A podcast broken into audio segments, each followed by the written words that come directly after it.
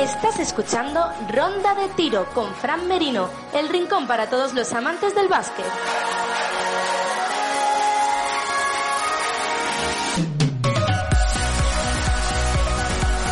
Hola amantes del básquet, arrancamos un nuevo programa de Ronda de Tiro, capítulo número eh, 372 y bueno, hoy a ver si soluciono los problemas del micro que tuve la semana pasada. He de decir que me vais a escuchar, en mi opinión, peor que normalmente me habéis escuchado durante muchos años en Ronda de Tiro, básicamente porque estoy tirando del micro de, del micro de la CAN y no sé, va a ser la primera vez y es improvisado porque son semanas realmente malas porque ya lo he dicho muchas veces, pero eh, laboralmente me está yendo muy bien y estos meses son muy malos porque tengo un negocio montado aparte de las cosas que hago de periodismo, aparte de eh, internet, Twitch, etcétera y la NBA, eh, pues me dedico a muchas más cosas y soy autónomo, ¿no? Me dedico a todo lo que pillo. Y ahora pues, son épocas muy malas, ¿no? Estas navidades, las, navidades son jodidas. ¿Qué quiere decir eso? Que no he podido ni sentarme en el ordenador para probar el micro, lo he intentado solucionar hoy lo más rápido posible, ¿vale? Eh, y lo la solución va a ser tirar con el micro de la CAN. Espero que se escuche bien, chicos, en el chat espero que me confirméis que se está escuchando bien, ¿vale? Y, nada, a esperar que, sea audible, ¿no? Porque edito yo los programas y es verdad que la semana pasada cuando lo estaba editando para, para pues fue una puta mierda, ¿no? Fue, fue una mierda. O sea, yo quiero que esté, quiero que esté bien, ¿no? Quiero que esté bien y que se escuche bien y que las cosas pues salgan bien. Frank, el partido de Donovan según el Game Score es el tercero de la historia. Lo tengo en tema, chicos. No lo he mirado, ¿eh? No he mirado en el Game Score que está el partido de Donovan. Eh, pero la pregunta que voy a hacer hoy va a ser si Donovan Mitchell sí que es el mejor partido que habéis visto. Luego lo hablamos, luego lo vamos a hablar, ¿vale? Luego lo vamos a hablar. Eh, pero antes de introducir los temas, voy a presentar a los que están por aquí. Me falta el señor Nastasa, que no sé por qué cojones no está por aquí, no me ha dicho nada. Eh, no aparece, se tira bombas de humo, se tira, se hace una pajilla y todas esas cosas. Feliz año a todos, porque, bueno, es el segundo o el primer programa, es el primer programa después de Año Nuevo. Eh, feliz año nuevo a todos. Feliz Navidad, que ya lo deseé. Eh, muchas gracias, como siempre, por estar ahí. Y perdonad por estar unas semanas un poquito, un poquito más out, porque ya os, os aseguro que es muy complicado. O sea, ahora mismo tengo mucho, mucho, mucho, mucho trabajo. Una barbaridad de trabajo. Estoy acabando a las 3 de la mañana, 2 de la mañana. Me levanto a las 7 de la mañana. eh, he comido hoy en el coche. He estado haciendo, bueno, una, una, he llevando hoy cestas de Navidad. Eh, de mi negocio a bueno pues a gente que nos ha encargado desde el mediodía eh, y he venido directamente aquí vale y he venido directamente aquí y mi mujer bueno ya sabéis que está todos que está muy embarazada que ya está seis meses y medio y que nos quedan pues, dos meses y medio para que nazca el enano no Enzo. Eh, pues esa es la historia. Entonces estoy muy liado pero esto no quiere decir que va a ser así siempre no no. En cuanto la tienda me dé un respiro vale el negocio me dé un respiro eh, volvemos, volvemos como siempre. Lunes, martes, todo el tiempo. Vamos a ver, vamos a hablar de fútbol el lunes. Por cierto, me estoy viendo, me he visto en Madrid, Simon City, me he visto en, a Haaland el otro día.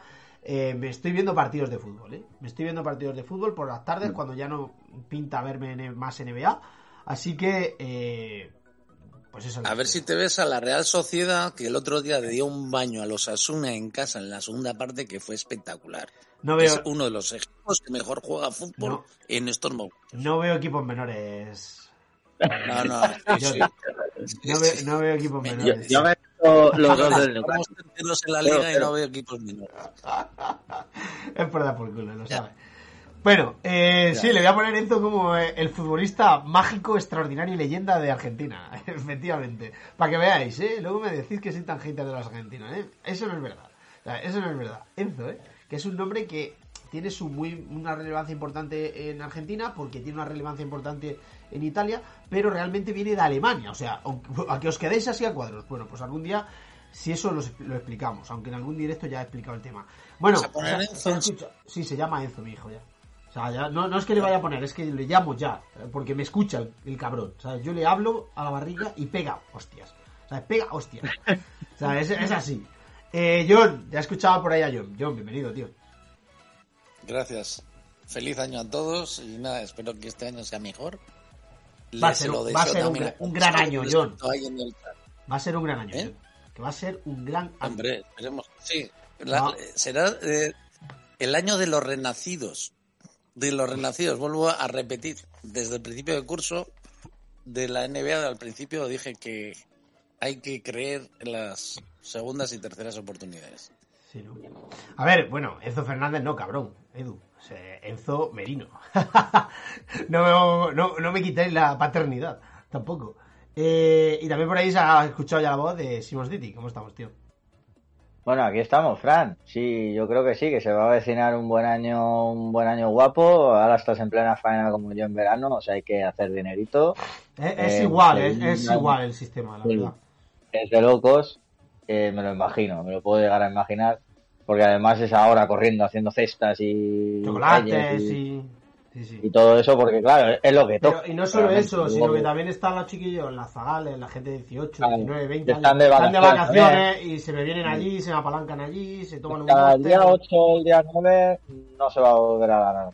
Es como del 23 de diciembre al 8 de enero es la locura más. Sí, lo malo también, O sea lo, que- lo que sí me da pena o lo que me da miedo es que verano sí que va a seguir una línea parecida. Obviamente voy a cortar antes, porque no puedo estar tres meses y medio o cuatro a ese ritmo de ahora que son dos semanas. Pero ahora mismo yo abro la tienda, abro a las seis y hasta las dos de ahí no se va la gente. Sea, o sea, Claro. es una cosa que se ha convertido en un sitio de reunión social, ¿sabes? Entonces, eh, bueno, cuando, cuando llegue verano, pues lunes a viernes o lunes a jueves, pues tendré que poner pautas, ¿no? Porque no es, no es ritmo. De todas maneras, no es lo mismo en verano porque en- en- en- en un- a las 6 de la tarde o a las 5, en verano te cruje el sol. Entonces, sí que se abre a las 7, a las 8 incluso, Claro. y ya es menos horas. Pero es que ahora mismo en la hora es... eh, las horas son brutales, ¿no? Es una barbaridad. Le tienes que decir a tu hermano que te eche una mano, joder. Sí, no, mi hermano, sí, mi hermano es funcionario, yo, ya, mi hermano es funcionario. Da igual, Eh, joder, mi, estará hermano, de vacaciones eh, mi hermano es funcionario, no quiere trabajar. eh, Lleva de vacaciones desde el Gracias 24. Solo viene allí y Mauricio. compra Pringles el cabrón que se está poniendo gordo comi- comiendo Pringles. Y... Mauricio, Fran, has regalado otra ¡Oh, grande Mauricio! Muchas gracias, tronco. Muchísimas gracias, chicos. O sea, y o muchísimas sea, gracias porque siempre que el apoyas. listo tío. de la familia, el listo de la familia es tu hermano porque se ha metido a funcionario. Claro. Ya, pero, pero yo gano más dinero, John. Entonces depende, a ver. ¿sabes? Bueno, O sea, depende. yo, nada, pues eso, que se viene un buen año, Fran, a ver cómo viene, el nene y cómo vamos a poder lidiar con los programas, porque vas a estar liado, ¿eh? Nah, lo- lo- los miércoles son los miércoles, eso es sagrado y bueno. Sí, los miércoles son sagrados, Ah, pero ah, bueno. El miércoles pues mi madre tendrá que tirar, mi suegra, eh, la tienda si no se tiene que abrir no se abre y ya está. O sea, no hay más. Pues para, ir un poco más desaguados, porque si no, claro. Y bueno, pues eh, de lujo, yo ya empiezo el año en mi sitio habitual, ya estoy aquí después de... Te los- están preguntando en el chat, de hecho, Killer MVP. Sí, Killer, Killer. No, ya estoy, ya estoy en el paraíso, Killer MVP. Ya estoy en el paraíso porque yo echaba de menos mi otra vida.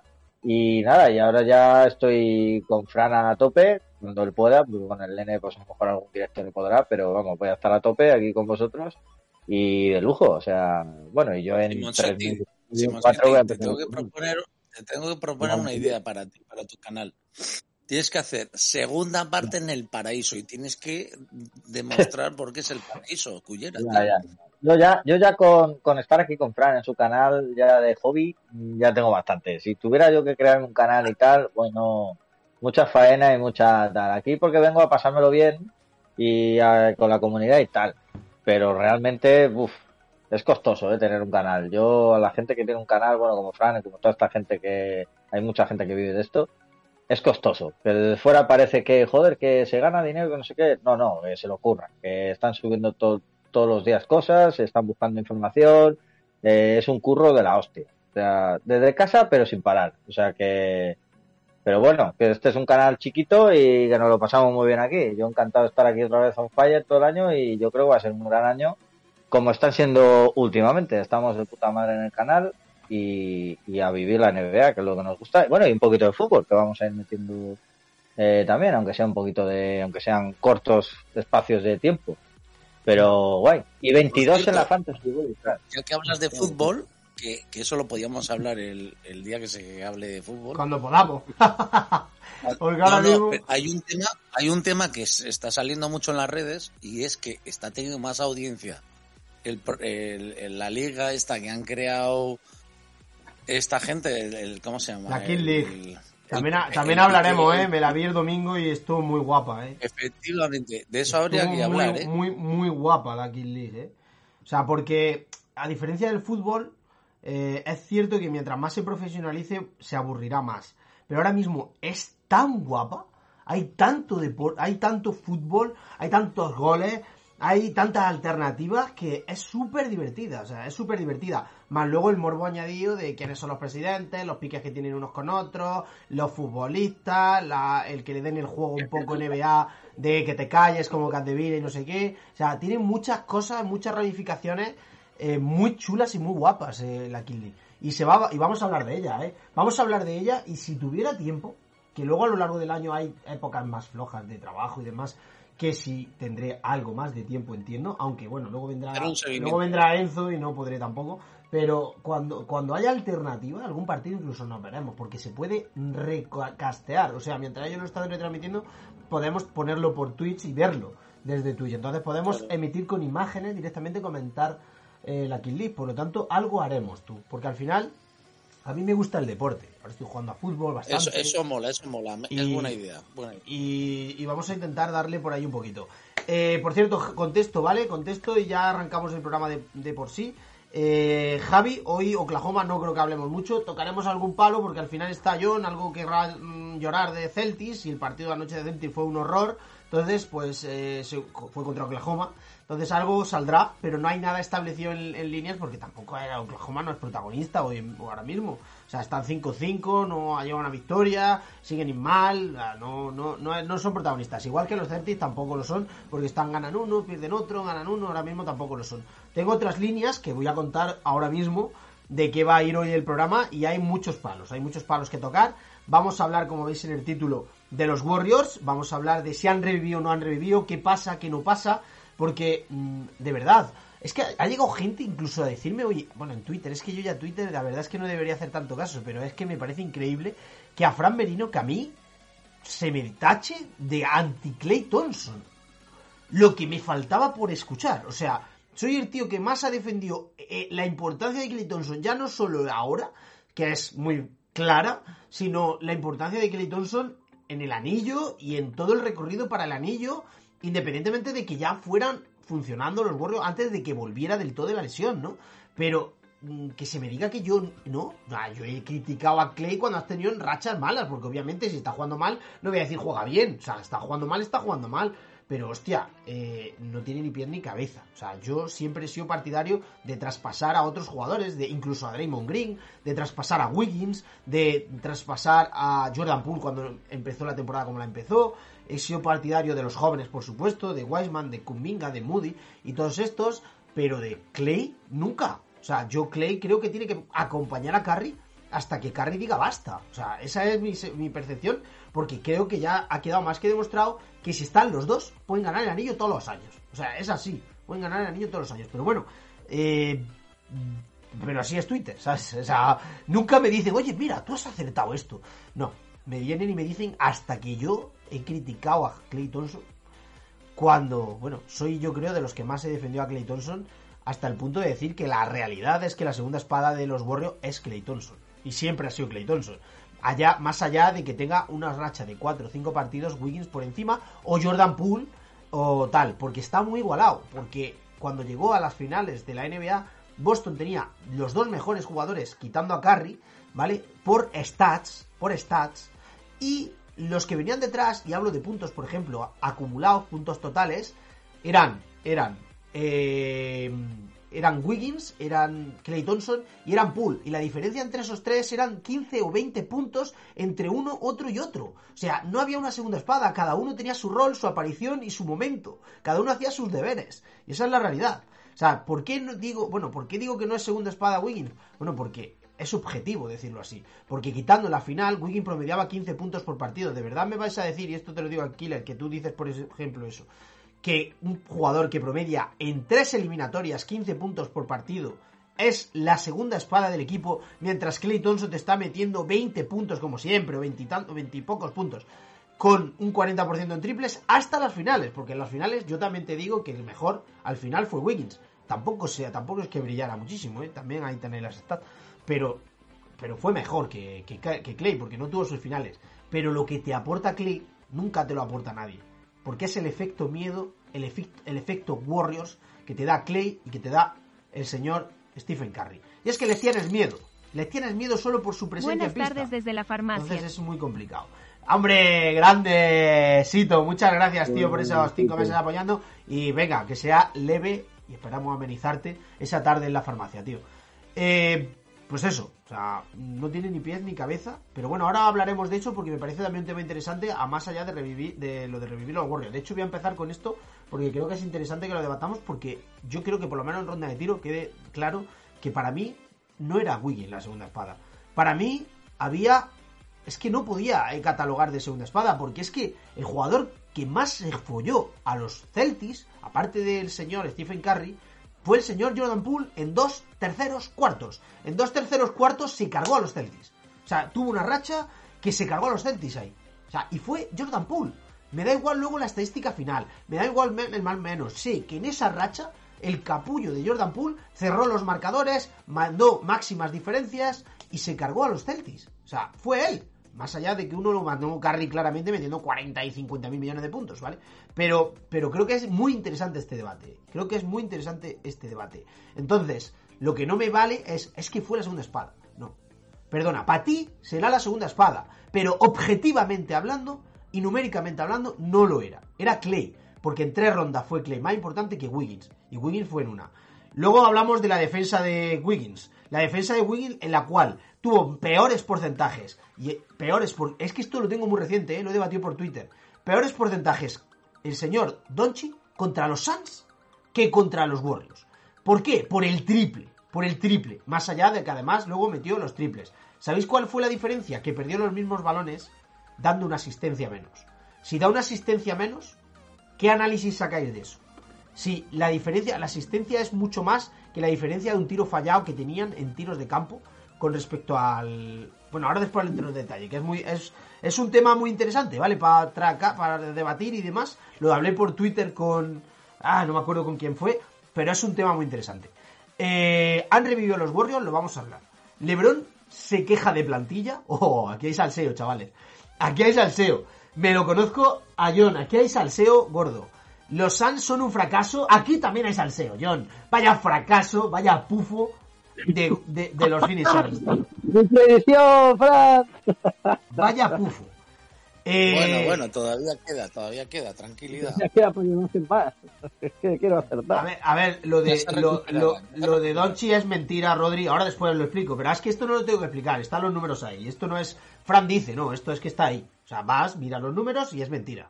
De hecho, Clay Thompson, Clay Thompson le sacó mejores stats a Donchi que Wiggins. A Wiggins le tiró un 42% en triples y un 48% en tiros de campo. Y luego las estadísticas de, Doncic estuvieron mucho peores contra todo el resto de defensores. Contra Tatum pasó exactamente igual. Eso sí, el defensor principal de Doncic y de Tatum fue Andrew Wiggins. Eso, eso sí que es así. O sea, eso también es objetivo. Porque él estuvo 30 minutos defendiendo a ambos y el resto, bueno, Clay estuvo 5 o 6 minutos. Pero en esos 5 o 6 minutos le tiró 12 tiros. Eh, Donchi le metió 3. Le metió 3, ¿eh? 3 de 12, ¿eh? 3 de 12. Eh, Fran, leí el Twitter tu rifirrafe con los fans de los Pistons, flipaba con la justificación de algunos de ellos, la verdad. ¿Qué te digo, Tota? O sea, es que parece que había puesto algo malo. O sea, algo malo que al final es algo que pienso. Quien no lo piense, pues oye, no tiene que pensar todo el mundo como yo porque es una opinión, ¿vale? Es una opinión. Pero para mí no es lo mismo que una agresión la haga el MVP de la liga, que me lo decían muchos, o un jugador estelar que supone unos millones y que supone una repercusión deportiva tremenda que Killian Hayes. Que encima de que es malo, encima hace una agresión tremenda, de las peores que he visto en años. Entonces, ¿qué quieres que te diga? Es un jugador que si se va mañana de la liga, no nos importa una mierda a nadie que no sea de Piston. Esa es la realidad. Sin embargo, si se va LeBron, a mí me toca la polla. Si se va LeBron, a los de Lakers le tocará los huevos, a los de Cavs también, a los ídolos genéricos de LeBron, le tocará los huevos a mucha gente. O Stephen Curry. No solo es que te tocará los huevos, sino que lo echarás de menos y empezará la nostalgia. Con Killian Hayes no vas a sentir nostalgia. De hecho, hasta alguno sentirá alivio, ¿no? En los Pistons. Alguno que no esté descerebrado y enfermo mental, ¿no? Pero bueno, eso ya es algo que, que lo tengo que lo tengo asumido, porque además es que sé el modus operandi, se empiezan a mandar a, a mandar por grupos, son todos del mismo equipo, están en grupos de WhatsApp, en redes de difusión así, Discords, y es horrible, chicos, es horrible porque eso antes, antes de cuando empezó Twitter o cuando empezaron las redes sociales, eso no existía. Eh, la gente llegaba y opinaba igual, opinaba distinto, pero llegaba sin, sin conocerse, ¿no? Y ya no existe eso, llegan los mismos grupos de gente, un grupo de gente que son de fútbol, pero que tienen cuentas de básquet, y vienen y hacen bullying, o se dedican a hacer el gilipollas, a insultar, a menospreciar, a muchas cosas en Twitter, y luego están los de equipos, ¿no? Los de equipos que se ha convertido se ha convertido en demasiado futbolitis, ¿sabes? Se ha convertido en demasiado futbolitis el tema de el tema de el tema de los equipos de la NBA. Y luego hay un punto más que me hizo mucha gracia. Me dijeron, es que no le caes bien ni a los, ni a los eh, fans de tu equipo, de los Celtics.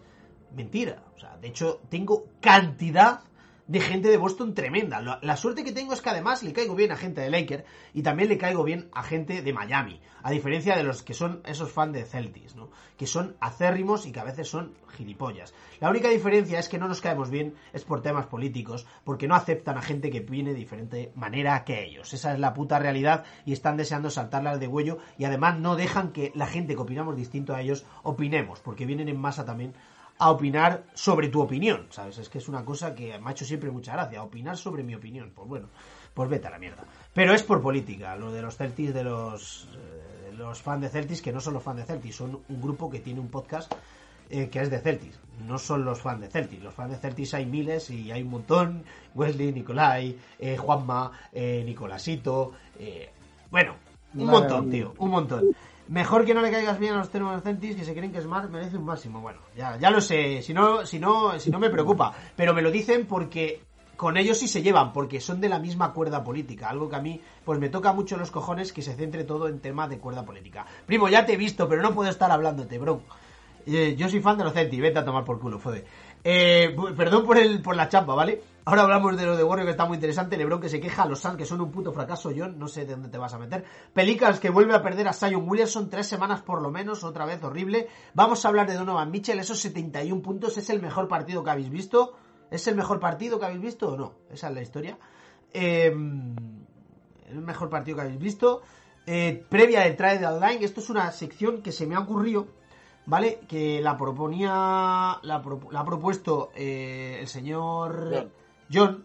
Y lo que vamos a hacer es traer un movimiento que se esté hablando, que esté sonando de verdad, con fuerza y que sea interesante para el trade deadline. De aquí a que llegue el trade deadline lo vamos a hacer todas las semanas.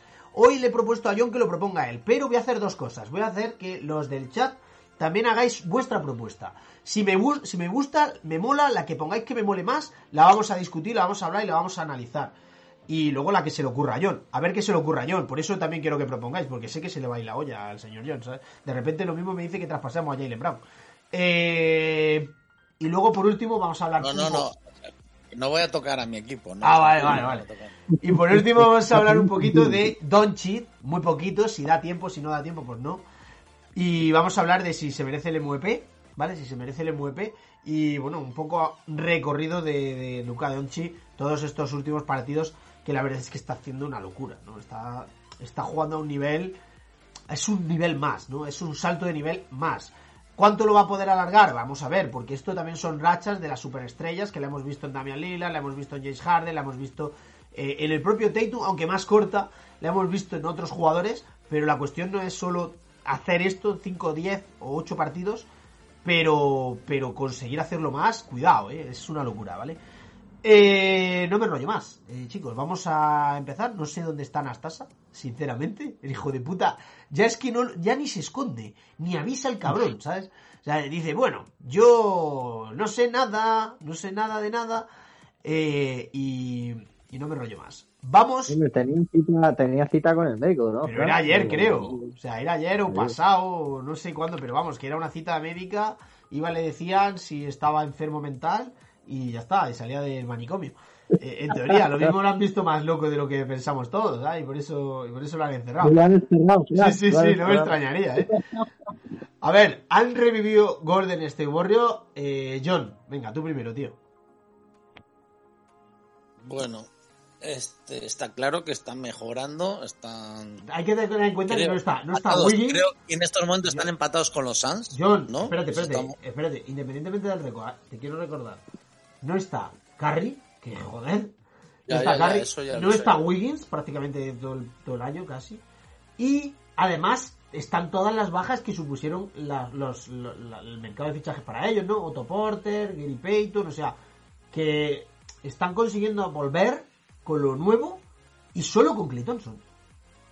Bueno, y Poole también. Bueno, y, Dre- y Green, ¿no? Y Green, no, a ver, Green sí, pero para tirar y victorias hacen falta puntos ahí. Sin pool y sin, y sin esto. Sí, pero Green, Green es defensa y da consistencia al equipo, eh, da claridad de pases, o sea, es una, una figura importante. A ver, pero dime qué opinas. Bueno. o sea, ¿tú crees que han vuelto o no? A ver, eh, pues para mí están haciendo un buen trabajo. eh, ese trabajo que creo que tenían que hacer, que lo habían dejado el año pasado porque se centraron más en, el- en ganar el campeonato y en, y en, y en, en dar más, más minutos principalmente a los que son buenos. Vamos a hacer al Wiggins, Poole, eh, Curry, por supuesto, eh, Clay Thompson y se centrar en el núcleo fuerte de, los Warriors. Y ahora, pues bueno, está, está viendo que hay una renovación. La renovación se la están tomando un poquito más en serio. Porque yo pienso que también alguno de los jugadores se va a marchar. O Wiggins o Poole o alguno de estos. O el propio Clay, no lo sé. Alguno de ellos yo creo que va a tener que dejar el equipo. Porque en los próximos años, por lo- los contratos que tienen, eh, no van a ser. No, no pueden estar todos en el, en el equipo. Entonces, ¿qué tienen que hacer? Tienen que desarrollar a los jugadores jóvenes y, y, bueno, no, no se supone que venían con buena proyección, lo único que tienen que reafirmar, tienen que tra- trabajar sobre ellos y parece que ese trabajo lo están haciendo ahora, aprovechando las ausencias y el mal juego que está teniendo el equipo, o sea, y bueno, lo están haciendo bien, ahora están empatados con los Suns y puede que, pues eso, pues que no le llegue para el campeonato. Depende, depende de, de cómo vuelva Curry, siempre he dicho que si no está Curry en buenas condiciones, para mí los Warriors no ganan el campeonato. Entonces todo depende de, cómo vuelva Curry y parece, parece que va a pasar lo que pasó el año pasado. Si no os acordáis, no sé si os acordáis, pero Curry también estuvo un buen tiempo lesionado. Justo volvió un poquito antes de, de los de los playoffs y fue suficiente para, para poder ganar el campeonato y puede ser que vaya por ahí, ¿no? Que le den un descanso, se recupere y que puedan hacer la misma jugada, incluso con los jugadores que no son tan habituales, eh, con mejor juego, ¿no? Entonces, pues bueno, siempre Warriors es una amenaza para el campeonato. Eso está más claro que el agua. Y más, vuelvo a decir, si vuelve Curry en las condiciones en las que le vimos el año pasado, parecidas a las del año pasado, ¿no? Así que yo eh, no soy hater de los Warriors, aunque lo digáis. Confío en los Warriors y hacen el mismo trabajo más o menos parecido al del año pasado, incluso mejor con la proyección de la gente joven. Simon City, ¿qué opinas tú? No, yo- A mí me ha sorprendido, Fran. Entonces, entonces, a ver, por resumir lo de John, entonces, ¿crees que han vuelto los Warriors? Que a la que vuelvan los buenos, No, no, no, no, todavía falta un, un puntito, el puntito de Curry. Me explico, el año pasado volvió, empezó, si no os acordáis, ni en el quinteto titular contra los Memphis, si no me recuerdo mal, ¿no? Fue, creo que no, contra los Memphis, creo que no salió titular, salía de sexto hombre. Y ya poco a poco, cuando ya enseguida al, poco tiempo ya empezó a jugar de titular y, y- y lo metieron poco a poco. sí, pero es cierto que el Yo creo cabrón que sí que está en buenas condiciones volvió físicas. metiendo 30 ¿vale? puntos, el tío. ¿sabes? Claro, por eso que, que necesita estar en buenas condiciones Curry para, para triunfar. O sea, eso más claro que el agua. Y el año pasado acertaron en su regreso y en qué condiciones regresó, que está pasando con Grant Williams lo mismo, ¿no? En Grant Williams en los Celtics también no está jugando de titular y está empezando desde el banquillo y lo están incorporando poco a poco, que yo creo que es lo que se tiene que hacer cuando un jugador se lesiona y, no darle tanto tantos minutos porque puede recaer, ¿no? ¿Y tú qué decías, Simon City? No, a mí me sorprende, no nos debería de sorprender porque al final es un equipo campeón pero a mí me sorprende porque, claro, es que está también la baja de Wiggins, eh, eh, sin carry y tal. Yo pensaba que el equipo se iba a caer, la verdad, y me sorprende, pero fíjate que estoy mirando, es que llevan cinco victorias seguidas. Sí, sí. Y A no, y equipos no son, como- y no son fáciles. O sea, más que uno. Memphis, que es un equipo super top. Eh, Jazz, y Portland, que yo no soy mucho de Jazz y de Portland, pero están en playoffs toda la temporada. todavía. Sí, sí. Y, y luego Hornets, bueno, ¿vale? Pero luego es que han ganado en la prórroga a Atlanta, que Atlanta tiene todo el equipo, y les han ganado en la prórroga. Con Sí. lo cual, Warriors, otra cosa no, pero está compitiendo a un nivel que yo desde luego no esperaba. Sí, sí. Y- Son tres equipos de playoff, Portland, Utah y. Hawks, que no son la élite, pero son tres equipos de playoff. Memphis Grizzlies, que es cabezón, o sea, es un, un- un equipo líder de- del oeste en este caso, y luego un Hornet que es un tanking, o medio tanking, porque tampoco es de los peores. Eh, hostia, ahora, son cinco partidos claro. difíciles, ahora le vienen dos partidos muy fáciles en teoría. Ahora le vienen Piston Magic, luego Suns y luego Spurs y Bulls. O sea, podrían ganar. Bastante fácil todo, porque los Suns al nivel que están, O sea, realmente va a volver Curry tranquilamente, sin prisa, porque con los cinco partidos que quedan no van a perder los cinco, es imposible, yo creo. Con lo cual, yo creo que va a volver Curry tranquilamente, sin prisa, y los Warriors, mm, vamos, se van a meter en, en play, yo lo tengo clarísimo ya. O sea, la dinámica ahora es muy fuerte, y yo creo que el equipo, ah, joder, no sé que Curry venga muy mal o les pasen cosas, debería de venir Curry, debería de volver Wiggins, que no sé qué cojones hace que no juega, porque ese tío que está lesionado, o es que no, sé, yo ya no me acordaba sí, de Wiggins, Wiggins. Wiggins está lesionado. No, no, Wiggins no está. Pero, pero es grave o lo que tiene o va a volver pronto porque es que no sé, Wiggins ha jugado algo en toda la temporada. Es que, es que no, no, sé. ha jugado, ha jugado poquísimo. Entonces no sé, pero está, estará para volver. Pone que está enfermo, dice Pedro. No sé, pero supongo que volverán los dos. Yo sí que confío en ellos porque se les está poniendo todo de cara. Al final va a pasar el mes sin carry. Lo van a salvar. Además lo van a salvar bien.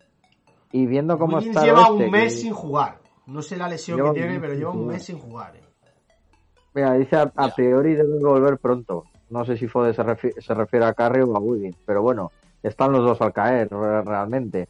Porque ya han pasado las navidades y todo. Carry le quedará como mucho dos semanas o, o- o diez días. No le queda más. Va a volver, en teoría. Y, y han salvado el mes, porque es que al final están ya con Sans, empatado a todo y a una victoria de Portland. Sí, no, no, es eso, eh, lo más importante es eso, es que lo que hablábamos la muy semana pasada, lo que hablábamos la semana pasada de, de todo esto, era si Golden State Warriors y Lakers iban a morir.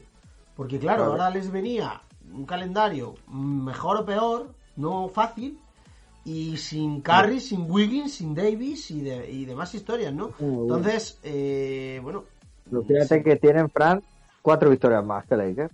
Que No, no, es que, está, estaba muy parecido porque estaban llegaron, llegaron a estar negativo Golden State Warriors Sí. y ya no es que estén en negativo o muy parecido a los Lakers, sino que ahora están en positivo y están a dos derrotas del quinto, que son, o sea, tienen dos derrotas más que Sacramento Kings, que ahora tienen, Es- que es que ahora juegan esos dos partidos que tienen menos Sacramento, los pierden y de repente los Warriors, los Warriors saltan un- un- una posición, ¿no? Entonces, pues bueno, Sí. eh, es Es increíble. que, es que Jordan Poole también está echándose el equipo encima, ¿no? Jordan No, Poole Jordan es, es otro jugador que ahora que lo dice yo, yo, mm, yo voy a decir una cosa para que veáis que no soy ventajista, ¿eh?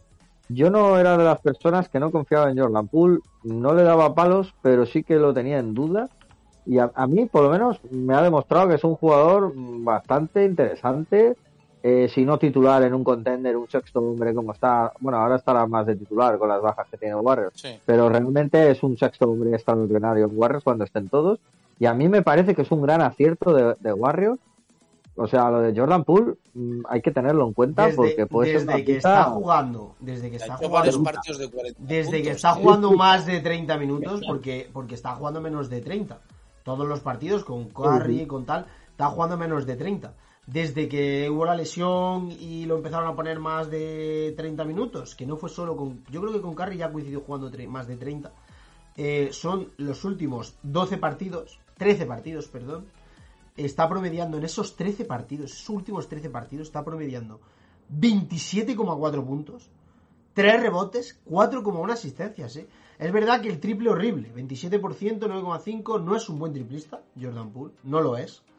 Pero, eh, hostia, es una locura, ¿eh? Es un tío que saca 8 tiros libres, que en tiros de 2 es muy bueno, es muy bueno tirando tiros de 2, porque eh, tira 10 triples, mete pocos, y aún así mantiene por encima del 42% de tiro de campo, o sea que tira de 2 muy bien y penetra muy bien.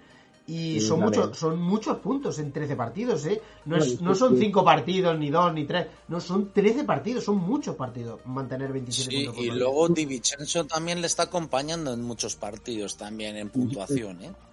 Y teniendo un dos, dos jugadores de base y el escolta aportando, pues eso también es importante para el Poole además hace función, po- podría hacer la función de base, tiene playmaker, eh, físicamente es una bestia, es, es- es rápido. A mí lo único que yo le tenía la, la, la cosa de Poole, se me venía que podía ser un jugador como Kelly Obre Jr., un jugador muy inestable, muy que sí, pero no, ¿sabes? Yo tenía esa sensación de él. Pero no, no, a mí me ha convencido. Es un jugador que tiene muchos puntos y un jugador que, que está en crecimiento, ¿eh? La gente que no diga, no, es que yo creo que va a crecer algo más, se, seguramente tirará mejor de tres en un futuro, o sea, va a ser un jugador que va a crecer algo más. Y ya te digo, si se queda en un magnífico sexto hombre, incluso a veces un titular bastante importante en un equipo como Warriors que lucha por todo, va a ser un jugador a tener en cuenta en la, en la liga, un jugador bastante interesante. O sea, no sé, a mí me ha sorprendido, quizá lo que más me ha sorprendido de Warriors este año es Jordan Poole, porque yo el año pasado, sí, sí, pero no. ¿Sabes? De esto cuando yo te digo que sí, pero a mí no me convences, pues Jordan Poole, oye, yo admito que me he equivocado con él y creo que es un jugador bastante interesante que igual que no han acertado con Weisman, han acertado con Jordan Poole. Y esto hay que, hay que alabarlo y, y decirlo, ¿sabes? O sea, el equipo, y además es un jugador de futuro, un jugador muy joven, que les viene, les viene muy bien. O sea, yo no sé si en el futuro podría, podría llegar a ser titular en los barrios del futuro, pero vamos, va a ser una pieza importantísima de, de futuro de. O sea, Esto está, esto está clarísimo. Y si lo traspasan, lo traspasarían por bastante, porque yo creo que es un chico que tiene valor. Porque es un chico en alza futuro. O sea, yo remarcaría lo de Pool y, y que van a aguantar. Y ahora en breve cuando vuelvan, los Warriors pues van a seguir dando A por ver, saco. Sí que son todas las victorias en casa. Es cierto que fuera de casa son de los peores y en casa son el mejor equipo de la NBA. Pero llevar solo dos derrotas en casa, en mi opinión, te hace fuerte. Porque es que luego en, en playoff vas a jugar la mitad de los partidos en tu casa. O sea, eso es ser fuerte, Pedro. O sea, si tú la mitad de los partidos los vas a ganar en casa, a la que consigas ventaja, lo- ventaja de campo, aunque sea por la mínima, vas a ser tremendamente fuerte en playoff. Tremendamente fuerte. Y, lo- Y lo y están siendo, y lo están siendo sin Curry y sin Wiggins. y luego tienen experiencia, Fran. Y experiencia, eso es muy supuesto. importante. Claro, sí, sí, para sí. ganar. es como le- lo que le pasó a los Celtics, ¿no? Que iban 2-1. 2-1, se habían adelantado. Eh, y tal, y luego resulta que, que- que nos dieron la tostada, dieron la clave en defensivamente de cómo atarnos y ya está, y ya estás muerto con ese equipo. Sí, sí.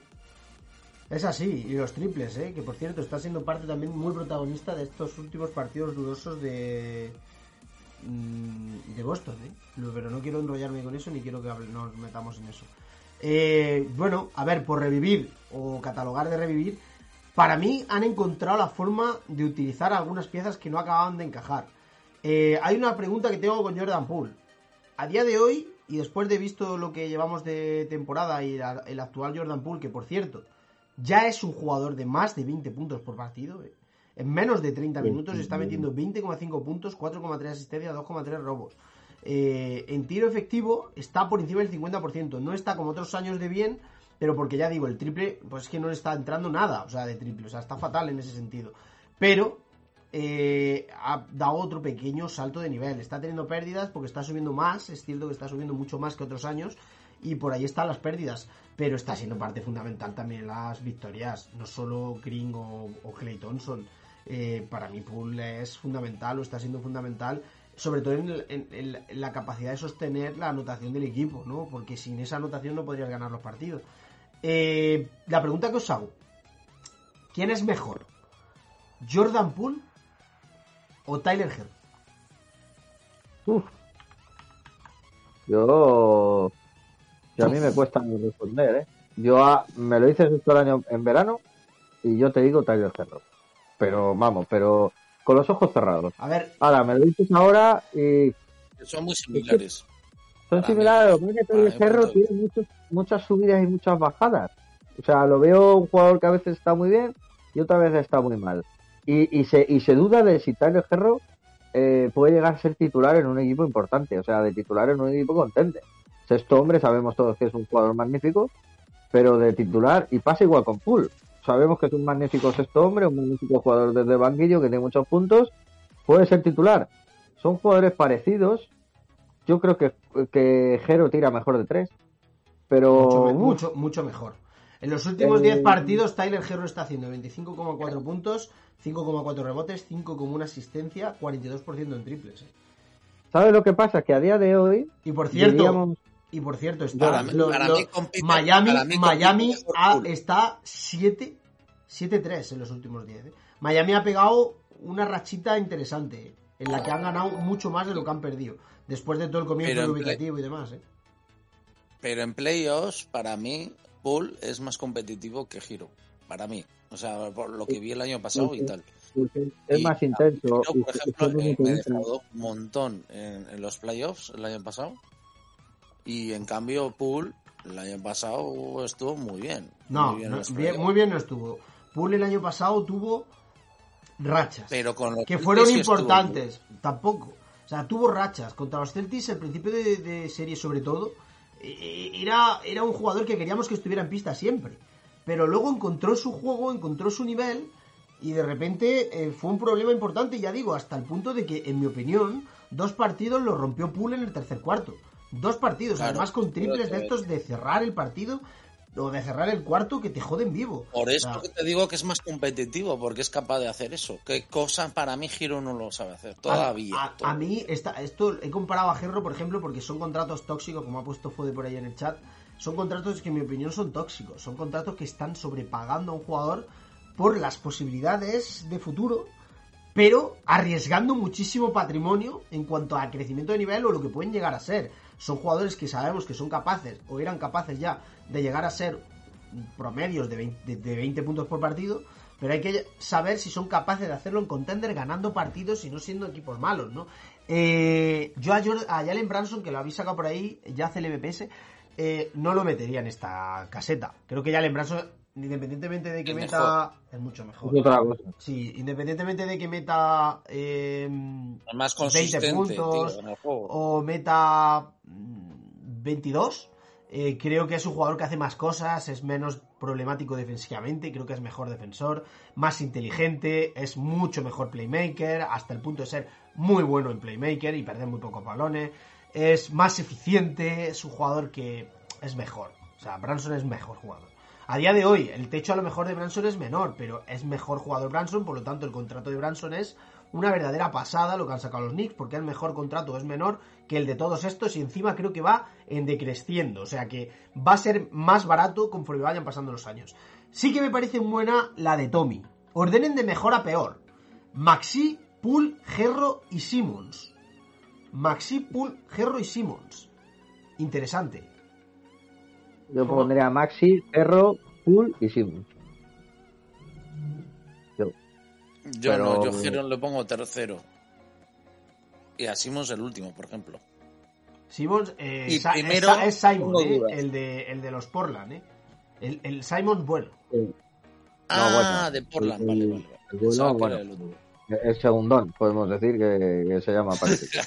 Es que es, que es Eso Simon. He dicho Bueno, pero es Simon. Cuando, cuando Simon sea All-Star como Ben Simmons, pues podremos decirle algo parecido, si es bueno. Pero ahora mismo pues está ahí, el de Portland, que tiene el pelito así un poquito... así.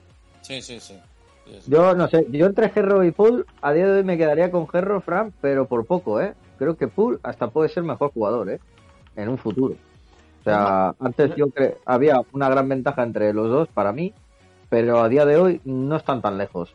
Y si Gerro mm, se duerme en los laureles, que puede ser, y Pool mm, sigue avanzando en su, en su evolución y tal, puede ser hasta mejor Pool. Pero a día de hoy me quedo con Gerro, yo creo. Gerro es que es un jugador que mola mucho.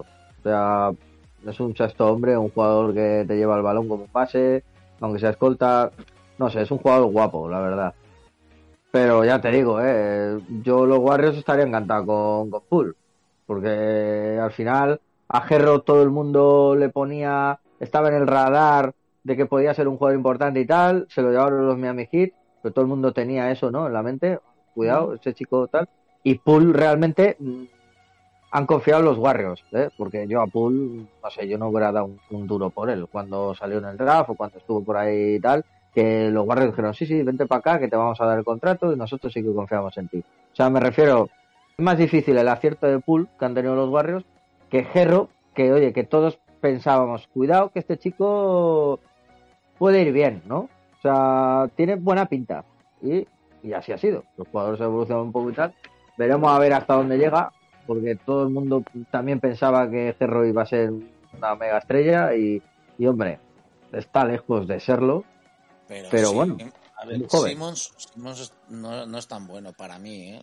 Para mí no, no está. Es, el, es Simón- el mejor triplista de los cuatro, ¿eh? Y eso también es importante. Simmons, sí, pero ver, los de, los, otros, de los cuatro tiene un nivel de triple, mm, en mi opinión, bastante superior. ¿eh? También teniendo en cuenta que creo que asume triples bastante más difíciles. ¿eh? Porque se le va un poquito la olla a veces, sí. El IQ ahí le podíamos penalizar. Pero cuidado, ¿eh?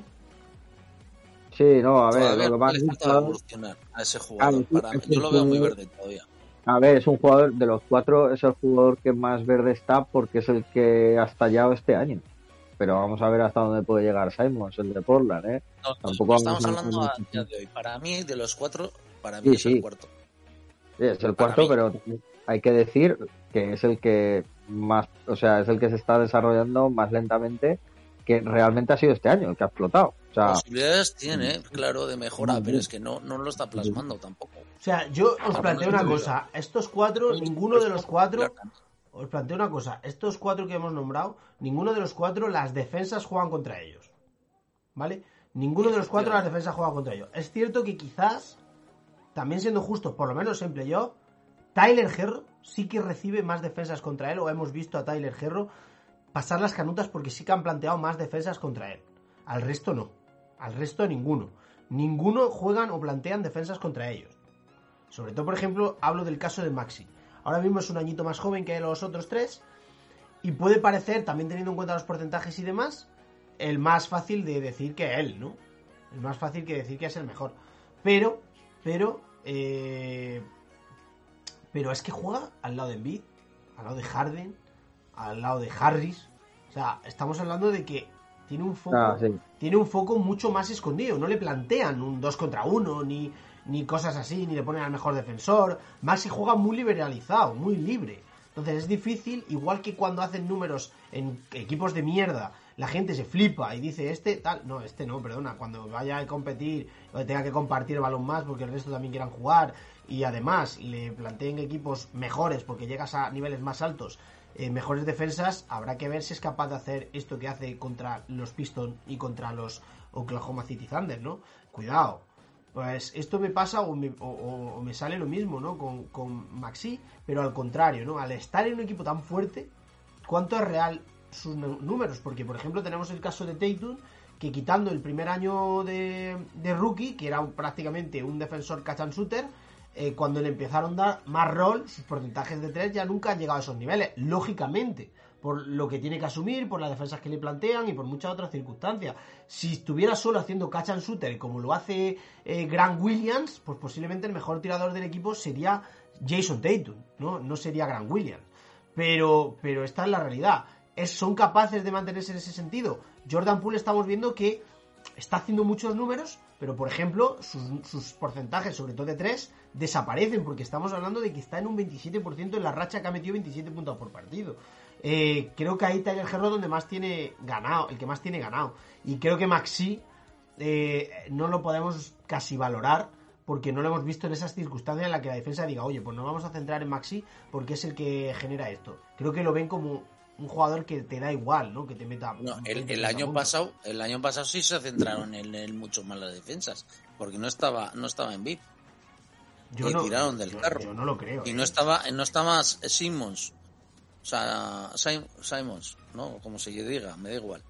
O sea, las dos figuras del equipo no estaban, solo estaba este Tobias Harris Y, y, Maxi hizo unos partidos espectaculares.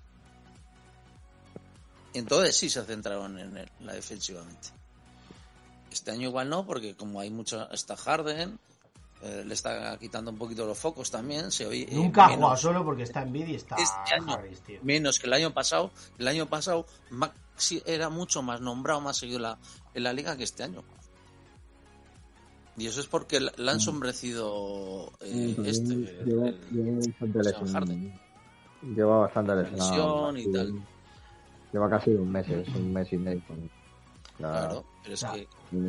Eso, eh, lo que he planteado fue es, es incalculable, porque Gran William tira 50 tiros en esas características, lo cual aumenta su porcentaje y se va a 25 metidos, y Tatum tiene 10. Por lo tanto, no podemos valorar, eh, porque a lo mejor da la casualidad que, Claro, a lo mejor en esos 10, pues justo Tatum ha tenido una mala racha de tiro y ha fallado 7 y ha metido 3, tiene un 30%. Entonces, no es equiparable la cantidad de volumen que asume Grant Williams de esos tiros, o Smart, ¿vale? O Smart, o Horford, eh, o Hauser, mm, que los que asume Tatum. ¿eh? No se puede valorar. Pero yo creo que Tatum es el mejor tirador de Boston. Yo creo que es el mejor. O sea, sinceramente. Hombre, detrás de Hauser y de Pritchard, que eso sí que creo que son los dos mejores con diferencia. Pero, eh, pero en el caso de Tatum no lo vamos a saber porque no lo vamos a ver nunca en ese rol, o por lo menos no lo vamos a ver hasta que no tenga muchísimos más años.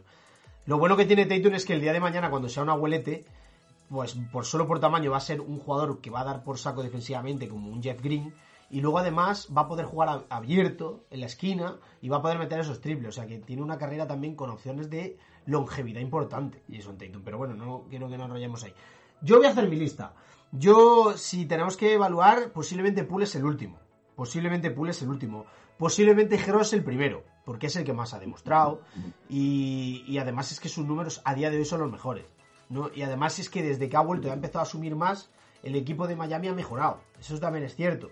Yo he sido muy crítico con Gerro, pero yo lo que era crítico no era con Gerro en sí. Si tenía que salir de suplente de titular, era con la configuración que estaba haciendo Espuestra. Espuestra ha cambiado esa configuración de principio de temporada y ahora Gerro sí puede salir de titular. Pero claro, hay que rodearlo de otra cosa. No lo puedes sacar con el. ¿Cómo se llamaba este? El, de los hermanos, tío. Eh, no puedes sacar con un equipo tan pequeño, con un 6-4, eh, con un 5 que es Bayo pero que es pequeño. Se te convierte. Con Martin. Se te convierte todo en un agujero. Entonces creo que ahí era insufrible, Gerro, para el equipo, por su defensa y por las circunstancias del tamaño del equipo. Pero ha dado una vuelta a ellos por extra. Y, y ahora sí, y ahora sí que está siendo el Gerro que esperábamos. Gerro para mí es el mejor, ¿vale? Eh, posiblemente es el peor. Simon es el segundo y el tercero es Maxi. ¿Por qué? Porque sí que he visto a Simons eh, tirar del equipo con un nivel más estrella, no de más estrella. Maxi es más joven, tiene otras historias, pero por ejemplo a mí el triple me da miedo, porque yo creo, creo que Maxi está tirando muy por encima de su nivel real de triple. ¿No? ¿Por qué? Porque juega con Harden, juega con tal, juega en un equipazo, y yo creo que eso le beneficia. Claro, tira más solo. Entonces, el día que lo veamos en una circunstancia como, como, como Simmons, que no es un equipo tan bueno, Portland, y que en parte de que esté tan arriba es suya, además con mucho tiempo de baja Lilar, pues ahí yo creo que podremos valorarlo más. Eh, eso sí, si hacemos la suma y añadimos el tema defensivo, quizá Maxi le da un salto, porque creo que de los cuatro Maxi es el que mejor defiende. Entonces, eso también es un plus. ¿eh? No sé lo que opináis. ¿Creéis que es el que mejor defiende de los cuatro? pues yo no estoy de acuerdo contigo. Para mí, para mí, Pool es un agujero, tío. Pool lo que pasa es que es, es un puto agujero. pero.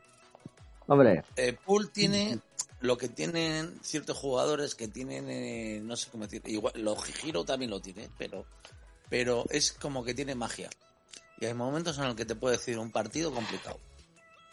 Y eso es lo que tiene. Y entonces los demás no lo tienen. Perdona, pero los demás no lo tienen. Bajo mi punto de vista. El que más cerquita de Pool de esa magia que tiene es Giro. Y luego, este tiene eh, para mí un gen más ganador Pool porque está en un equipo ganador y le están enseñando a ser competitivas y a, ganar. Cosa que Hero tiene a, este tío, a, ¿cómo se llama? al Trenzas, pero no se ve, no se ve que Miami sea un equipo campeón. es competitivo, pero no campeón.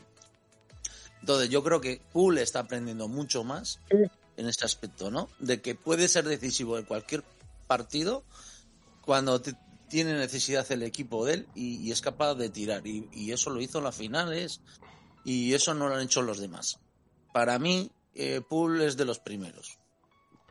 Por cierto, Highland, que lo por ahí a la... Por, solo, por ese solo detalle. Highland, que lo ponéis ahí en la ecuación, ofensivamente creo que va a estar mm, a los niveles de todos estos. Creo que es un jugador que puede dar mucho más en playmaking que ellos, porque este tío era un base en la, NCA. Y el punto 3 es que creo que además puede ser también el mejor tirador de los, de los cuatro. O sea que ofensivamente Highland puede que sea el mejor. Pero en defensa creo que es todavía peor que los demás. ¿eh? Creo que es todavía peor Bones Highland. por el tamaño, por el peso. Eh, creo que es peor todavía Bones Highland, sinceramente. Porque nosotros estamos hablando de que son gente que supera los 1,90 eh, menos Simmons ornadamente, ¿vale? holgadamente, perdón. Eh, en el caso de Simmons, es el otro que también podría entrar ahí. Mm, quizás son los dos más equiparables y podría ser, podría ser que al final la suma de defensa, ataque, ofensiva, playmaking, tenta, no sé cuánto, podría equipararse, porque también, igual que estoy añadiendo lo de que el triple posiblemente es el mejor, en el tiro de dos posiblemente es el peor, porque a Highland le payas un poquito y lo desplazas 7 kilómetros. Entonces, y creo que no es tan eh, eléctrico como es Simon, ni siquiera tan potente, porque a Simon le hemos visto hacer también algún mate interesante. Eh, le falta, tenemos que verlo todavía a Highland, pero oye, podría estar, ¿eh? podría estar. Eh, venía como el mejor tirador del draft junto a Kisper. De hecho, tiene mucho rango de Kisper y, y mejor tiro tras bote también tiene. Mejor tiro tras bote también. Bienvenido Bruno, bienvenido Wesley. el que sí va a estar con esto será mejor es Maturín. No, Maturín yo creo que va volando, ¿eh? Creo, que va, creo que va a volar más. Maturín, va a ser mejor todavía, total. Sí, sí. Para mí va a ser mejor. Maturín es el humilde, Maturín y defiende y defiende mejor, y. ¿eh? y, y, es novato, pero es que lo de jugar y el chico parece que lleva 4 o 5 años en la NBA, o sea, cuidado con Maturín. Debe estar contento nuestro coleguita de Indiana, eh, la verdad. Eh, en el caso de, de y ya aprovecho y contesto cosillas. ¿eh? eh Jaden Ivy, que también lo metéis ahí en la ecuación, es un jugador que dentro de dos años también podría entrar. Creo que también va a ser mejor. Creo que también va a otro nivel. Sea, estamos hablando de que es un jugador que está haciendo 15 puntos, 4 rebotes, 4 asistencias en su primer año, no llega a 30 minutos, ¿vale? Y tiene mejores porcentajes que Kate Cunningham en su año. Entonces, mm, está anotando casi más, está asistiendo y reboteando. O sea, los números no son muy diferentes a los de Kate, ¿eh? Lo que pasa es que luego a final de temporada Kate pegó un subidón importante también aprovechando que había otro equipo que estaban pues eso, de un poquito más de capa caída. Jugaba tres minutos más para empezar, los porcentajes los mejoró en ese final, ¿vale? Pero a las alturas en las que estamos, os voy a decir qué números tenía Kate eh, después de los 36 primeros partidos, ¿vale? Después de los 36 primeros partidos, eh, Kate Cunningham llevaba, mm, a ver, son 15, 25, hasta por aquí. 15,6 puntos, 5,4 rebotes, 5,1 asistencia, 40-32. O sea, tenía un poquito más de porcentaje de 3, que eso ya lo sabíamos que ya de, ya no era un triplista. Eh, era mejor asistiendo y reboteando, levemente, ¿vale? Levemente. ¿Por qué? Porque jugaba 3 minutos más, ¿vale? Esos 3 minutos jugaba más. O sea, 0,6 puntos más, una asistencia más y un rebote más y 2% más en triples. Igual, para mí esto es hacer lo mismo porque encima jugaba 3 minutos más o dos minutos más que, que de Ivy. No me, a mí no me decepciona. Kate me decepcionó más, porque Kate creo que las expectativas eran mucho mayores y no, y no dio ese, en mi opinión, no dio ese salto, ni lo estaba dando este año, no, no dio ese salto de, de, esas expectativas tan, tan tremendas que había. Recordemos comparaciones con Luca Doncic y gente así, no la estaba dando ni la ha dado. Y en el caso de Ivy, yo lo que sí que demuestra es que también es difícil para Kate, porque son tan malos los Pistons, que es muy difícil poder ahí mantener cierto nivel de, eficacia, de crecimiento, etcétera, hasta que no se conviertan alguna vez en un nivel competitivo real, creo que es muy difícil brillar, ¿no? O seguir una línea que realmente creas, ¿no? Eh, a mí está pegando un bajón muy importante. Maturín puede estar al nivel de Brown. De Brown o mejor incluso, ¿eh? Cuidado, ¿eh? A Maturín que acaba de empezar su carrera. O sea, tiene una pinta Estamos tremenda. hablando de, de ese nivel, lo que dice Pedro, sí, sí, completamente de El acuerdo. problema, el problema de, de este chico es el Maturín es que no se lo crea demasiado y luego pues eso pues que, que se empieza a descuidar porque No, no, se lo bueno, cree sí. demasiado que Lo- se crea de- una estrella y todo de y luego no empieza pues, a dar el pero- bajón Pero yo me creo, ¿eh? Lo que nos está diciendo, yo yo sí que me lo creo, ¿eh? Viéndolo y tal, Es pienso que, que es un no digo chico que no, pero quiero decir que llegará un momento igual que sí, se cree que es una estrella y ha llegado y que le Sí, pasa sí, a algunos eso, ya es problema es de que que Pero ¿de qué, hecho. no no no. ¿de qué hay estáis que hablando? ¿De qué, de qué estáis hablando? ¿De, de Kate? ¿O Maturín. de, o de no de Kate? Maturín Ah, Maturín hay que Maturín. verla. Yo y creo luego, que, y luego creo que el tiene, problema de tiene pinta. también son las lesiones, Fran. El año pasado estuvo mucho tiempo lesionado y este año otra vez. Ya. Entonces, ¿cómo Barton, no, sé por qué quieren meter a Halil Barton en esta ecuación que estamos aquí hablando y demás, ya le paso, Es porque es otra historia, es, que- una, es un animal. Es otra cosa. Es un animal, Halil Barton es un animal. Es un animal, Halil Barton. O sea, es absurdo, completamente absurdo. Este me la ha comido, bla, porque yo me imaginaba que iba a ser bueno, pero se me llegó a comparar en, en el chat, entre otros brasilitos, llegaba a compararlo con Chris Paul y yo decía, joder, ¿dónde viene a Chris Paul este hombre, tío? Yo todavía no lo veía y la verdad es que he llegado tarde a ver que sí, que es una cosa de locos. O sea, ha sido tan rápido que no me ha dado tiempo a añadirme antes de que sea lo obvio. O sea, suele estar, efectivamente, Halil Barton. Es una locura, tremenda. Pero bueno, estamos hablando aquí de mil cosas. Eh, Vale. Eh, me, me está diciendo esto, que, que, estamos hablando de mil cosas y hemos dejado un poquito de lado el tema de los Warriors. Pero bueno, también está bien que sea un poquito un, poquito un programa más interactivo, ¿no? Al, al estar un poquito la cosa en bypass, un poquito en, en- en pausita ahora mismo, pues no está, no está nada más. Pero sí, la circunstancia es esa. Y Wesley, te contesto a lo del triple y vamos ya a otro tema, ¿vale? Eh, lo del triple de Kate, es cierto que todo el mundo cree y piensa, yo también, que no tira tan mal de tres, de tres. Pero no lo ha hecho tampoco. O sea, no lo ha demostrado. O sea, llevamos dos temporadas y no lo ha demostrado tampoco. Tampoco podemos atribuir que tiene un nivel hasta que no lo acabe de demostrar. Creemos que lo puede llegar a demostrar y que tira mejor. Yo también. Pero ahora mismo no lo ha demostrado. O sea, no ha llegado a esos niveles. Y sí que en el caso de Ivy, creo que esperábamos, yo, creo que era lo lógico, que no era buen tirador de tres. Era uno de sus problemas y que tiene que desarrollar y crecer en el tiempo. Entonces, ahí está la, la diferencia. Luego el punto final por acabar en esto, para mí, al final, Ivy, aunque esté ahora bajando, que sí que estoy también de acuerdo, Pedro, eh, también está bajando ahora Rookie Wall, ahora acaba el Rookie Wall dentro de X partidos y de repente empiezan a explotar. Sabes que esto le ha pasado a Anthony Edwards, por ejemplo. Eh, pero, pero yo creo que Ivy está haciendo lo que yo, yo esperaba esto. eh, pero creo que Kane no hizo lo que esperaba la gente. O sea, sinceramente. Creo que la gente creía que hacía o iba a hacer más. Y hizo lo que hizo. ¿no? Creo. ¿no? Creo que la decepción fue el primer año de Kane. O sea, eh, creo que se esperaba más de él. De hecho, no fue el rookie del año, ¿no? Al- fue, no, claro, no fue el rookie del año, fue Scotty Barnes. O sea, eso es decepcionante, que el número uno no sea el, el rookie del año. Pues oye, no es un drama, pero es decepción, ¿no? Es decepción. Eh, media, media temporada lesionado, ¿eh? ¿Qué decepción? Scotty decepción este año. ¿Qué? Scotty decepción este año, eso es cierto. Sí, bueno, independientemente de las lesiones. Sachs también, ¿sabes? Sachs también ha, ha decepcionado por las lesiones y este año está volviendo a decepcionar después de estar muy bien por, el, por las putas lesiones. Pero es que las lesiones tampoco son excusa, John. O sea, eh, oye, si te lesionas, tío, tendremos que decir que a ver si te cuidas, hijo de puta. ¿sabes? sido, ha sido un poco, Claro, realmente. tío. A día de hoy, luego veremos, claro. No me da pena lo de Kate, pero sí que es verdad que entre los partidos que se perdió el primer año y esta temporada que ya parece que ya no va a jugar, a ver, de hecho lo otro día por Discord estuve hablando con Jeremy y me lo Este dijo, me no dice, jugado que no va Jeremy que, que- que iba a jugar, que la lesión que tenía no era tan grave, pero que ya decían para que volviese en abril o por ahí, que ya como el equipo ni iba a ir a playoff ni nada, que no iba a jugar, que lo iban a guardar y ya está, con lo cual te vas a pegar dos años que ni una cosa ni nada, o sea, yo soy muy fan de Kate, porque es un chico similar a Ben Simmons. A mí, a mí es de los jugadores que posiblemente más me gusten en el futuro, pero a día de hoy, pues el chico ni juega, ni se le espera, se lesiona. Cuando ha jugado tampoco ha dado el nivel súper tan bueno que parecía que iba a dar. Y está la realidad de Kate Cunningham.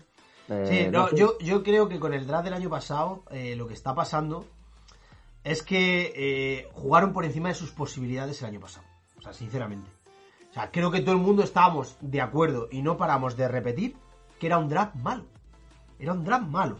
No paramos. Y la gente, hubo gente que se obcecó en decir que era un draft bueno. Un- Una buena temporada rookie no te convierte en un buen draft. Y además es que hay draft que te podías demostrar que eran mejores también por stats de años anteriores. Pero eh, pero bueno, por longitud parecía que era interesante, Duarte, no sé qué, no sé cuánto. Y aunque eh, hay jugadores que tampoco podemos desechar ya por su segundo año, que también hay una bajada a veces, eh, creo que sí que se está demostrando que se jugó por encima de sus posibilidades en primer año. Creo que este año estamos un poquito más en la realidad de que es un draft flojo. Ya está, no pasa nada. Es un draft flojo. Otros años vienen mejores. Este, este draft de este año también es flojo. O sea, está viendo algunas cositas, pero también es un draft flojo. Y es un draft que va a tardar en desarrollar mucho tiempo, como Duren, como Saden Sharp y otros cuantos. Es un draft lento. Entonces, eso no es un buen draft, porque un buen draft llega. y el primer año. no puede mostrar. Ya, bueno, eso también.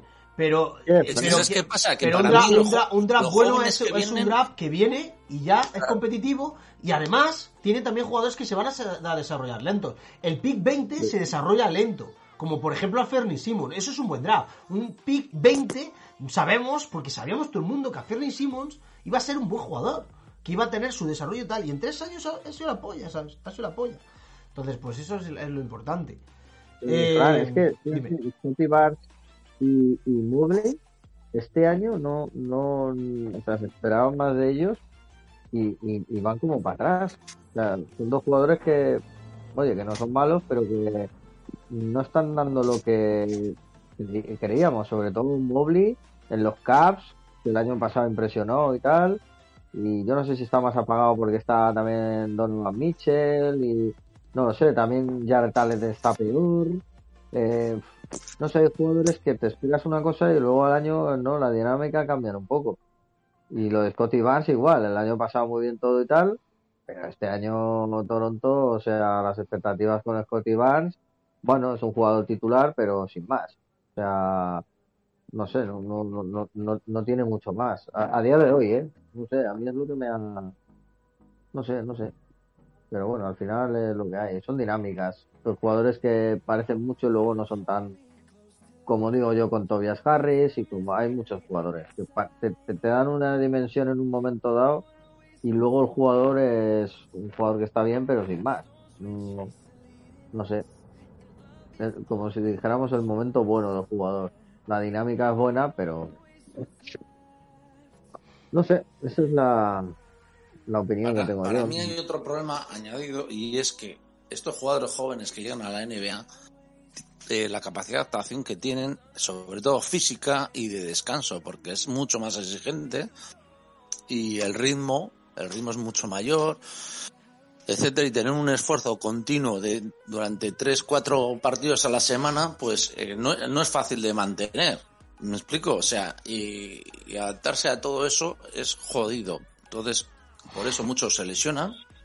Por un lado, uno, muchos se lesionan y por otro, a otros les cuesta mantener un ritmo de anotación, de rendimiento, etcétera, porque no están acostumbrados a competir y desgastarse tanto. Yo, yo os pregunto, yo os pregunto, no está Chet, efectivamente, el año pasado. Eh, todos los drafts no son buenos, chicos. O sea, obviamente en todos los drafts hay talento. Eso es real. O sea, obviamente hay, hay talento de cojones, ¿vale? Pero, pero, ¿quién es mejor? ¿Este draft o el del año pasado? O sea, comparando solo el primer año, no con el de la decepción que tenemos del segundo. ¿Quién es mejor? Pues Bueno, no Pues yo creo, yo- yo creo que solo con que- banquero ya hay un salto. pero pff, habría Solo que con banquero ya hay un salto de nivel importante. Muy importante. y Maturín, ¿no? Por ejemplo, Maturín, mm, Maturín, para ser tan está largo el teniendo un buen nivel también. Mm, sea, es que está teniendo un Maturín, nivel. claro, Maturín está siendo-. Está siendo Es que- lo que Duarte. Está siendo. Duarte plus. Se- Seis o plus. siete, Fran. ¿El qué? Maturín, que fue? ¿Seis o siete? El pick. Maturín, sí, 6 o 7 fue, no me acuerdo. Que está demostrando que posiblemente podía haber sido el pick 2 del draft. Pero vamos, pero sin ninguna duda, ¿eh? O sea, Claro. Keegan Murray, tío. Keegan Murray que está Keegan jugando Murray está formando parte fundamental de las victorias del Sacramento Kings. O sea, es muy fuerte, ¿eh? Por cierto, Sí. rookie, de- rookie del mes. Esta, o rookie de la semana, este, esta última del oeste. No sé si ha sido del mes o de la semana. O sea, es una. Es, para mí es una locura, ¿eh? Para mí es una locura. O sea, yo a mí me dices ahora mismo y yo ahora mismo veo. Eh, es un- veo jugadores utilizables, obviamente, ¿eh? Wesley, eso No tiene nada que ver. Si es que es lo que estoy diciendo, talento hay, claro que hay talento. O sea, talento hay. Pero es que yo veo las posibilidades de evolución de una J. Griffin, por ejemplo, de un Seidon Sharp o de un Jalen Duren y hostia, ¿sabes? Más lo que ya está más que no está Chet Holgren, que en mi opinión es el mejor. ¿sabes? me lo está diciendo Lucas, cuidado con Sochan, que además está siendo titular y hay partidos que ha metido 20 puntos. Un Sí. chico que si, si es defensivo, intenso como ya se sabía, le añades que va a tener partidos de 20 puntos, o sea, Sochan también es otro, lo dice Lucas, el otro día estuve viendo los de Spurs contra Simmons y Sochan es otro jugador, ¿eh? Bastante interesante, ¿eh? Lo que pasa es que está ahí Y que luego parece que... mi jugador favorito, ¿no? Pero no está jugando mucho. Pero ha habido Eh, momentos en los que he jugado de puta madre. Sí, Yo, mira, yo ahora mismo a mí las cuentas me salen por el tema del All-Star que está comentando en el, en el chat. No tiene nada que ver, chicos, estamos saltándonos los huevos, pero bien. Banquero, Chet Holgren, Jabari Smith podría ser, pero voy a ser, voy a ser duro, ¿vale? No lo voy a meter. Keegan Murray. Jaden Ivy, Benedict Maturin, Saidon Sarap, Sochan, Davis es un pufo, tienes un pufo, Jalen Williams, eh, Jalen Duren no lo voy a meter, pero también podría ser, ¿eh? AJ Griffin, Tari Eason, Malaki Brahan, cuidado con Malaki Brahan, ¿eh? Malaki Brahan. Y de primera ronda mm, no voy a meter más. Estoy siendo duro, ¿eh? Estoy siendo duro porque podríamos hablar, ya digo, de Jalen Duren, podríamos hablar de, de Jabari Smith, podríamos hablar de algún otro como Dison Daniel, que por cierto me parece también brutal Dison Daniel, ha- haciendo su El de rol. Pelicans, el Sí, chico sí. ese. Sí. Pero mira, a mí en lotería, a mí en lotería me salen posibles All-Star, quitando a Jabari Smith y a Dison Daniel, 1, 2, 3, 4, 5, 6, 7 jugadores. 7 jugadores entre los 12 primeros, ¿eh? Entre los 12, pri- entre los 12 primeros. Pero es que luego me salen otros 4 más, que podrían ser. El año anterior, el año anterior, a ver qué me sale, ¿vale? Kate Cunningham, Jalen Green, Ivan Mobley, Scotty Barnes, que por cierto, a, Ivan Mobley no, a Ivan Mobley no debería meterlo, ¿eh? No debería meterlo Giddy, porque a día de hoy está pasado. haciendo lo que ya Barry Smith. Eh, Giddy podría ser All-Star. Eh, Frank Wagner, por supuesto. Eh, Joshua Primo ya no está ni en la liga, ¿sabes? O sea, a mí no me salen más. Bueno, me salen siendo 4, 5, 6. O sea, es uno menos que en este draft. Que en este draft. Pero claro, la bajada de nivel a partir del 9, Do- Davion Mitchell, Zaire Williams, Bob Knight, Joshua Primo, Chris Duarte, Moody, Kisper, está por aquí Alfred Segun y, Trey- y Trey Murphy, que sí son buenos. Trey Mann, Kai Jones, Keon Johnson, es verdad que está Janet Johnson también, que también podría estar interesante. Garuba, hostia, hay una bajada de nivel interesante, ¿eh? que luego hay más jugadores por ahí sueltos, ¿no? Por ejemplo, Aldama también, ¿no? O, o Highland o Can Thomas. Pero, hostia, mm, no estoy yendo, estoy intentando ser duro, ¿eh? Igual que contra, con el de, 2002, de 2022. O sea, si me salen menos, ¿eh? O sea, yo de aquí no veo más All-Star. O sea, yo a Aldama no lo veo All-Star. A Key Johnson tampoco, a Key tampoco, a Trey Murphy no lo creo, creo que es un jugador para ser un 3D en un equipo. Eh, Alfred Sengun, quizás es el único, quitando todos estos. A Garuba, ni a Christopher, ni a Quentin Grimes, ni a Highland, ni quizá Can Thomas, pero muy raro también porque es un jugador que es muy ineficiente y que, sobre todo es que es muy anárquico para un equipo que, que gane mucho y eso le convierte al star y todo. O sea, me salen muy pocos, me salen 4, 5, 6, 7. 7 en total. En el otro me salían, ¿cuántos he dicho antes? 12, ¿no? O 11. A mí me salen muchos más, ¿eh?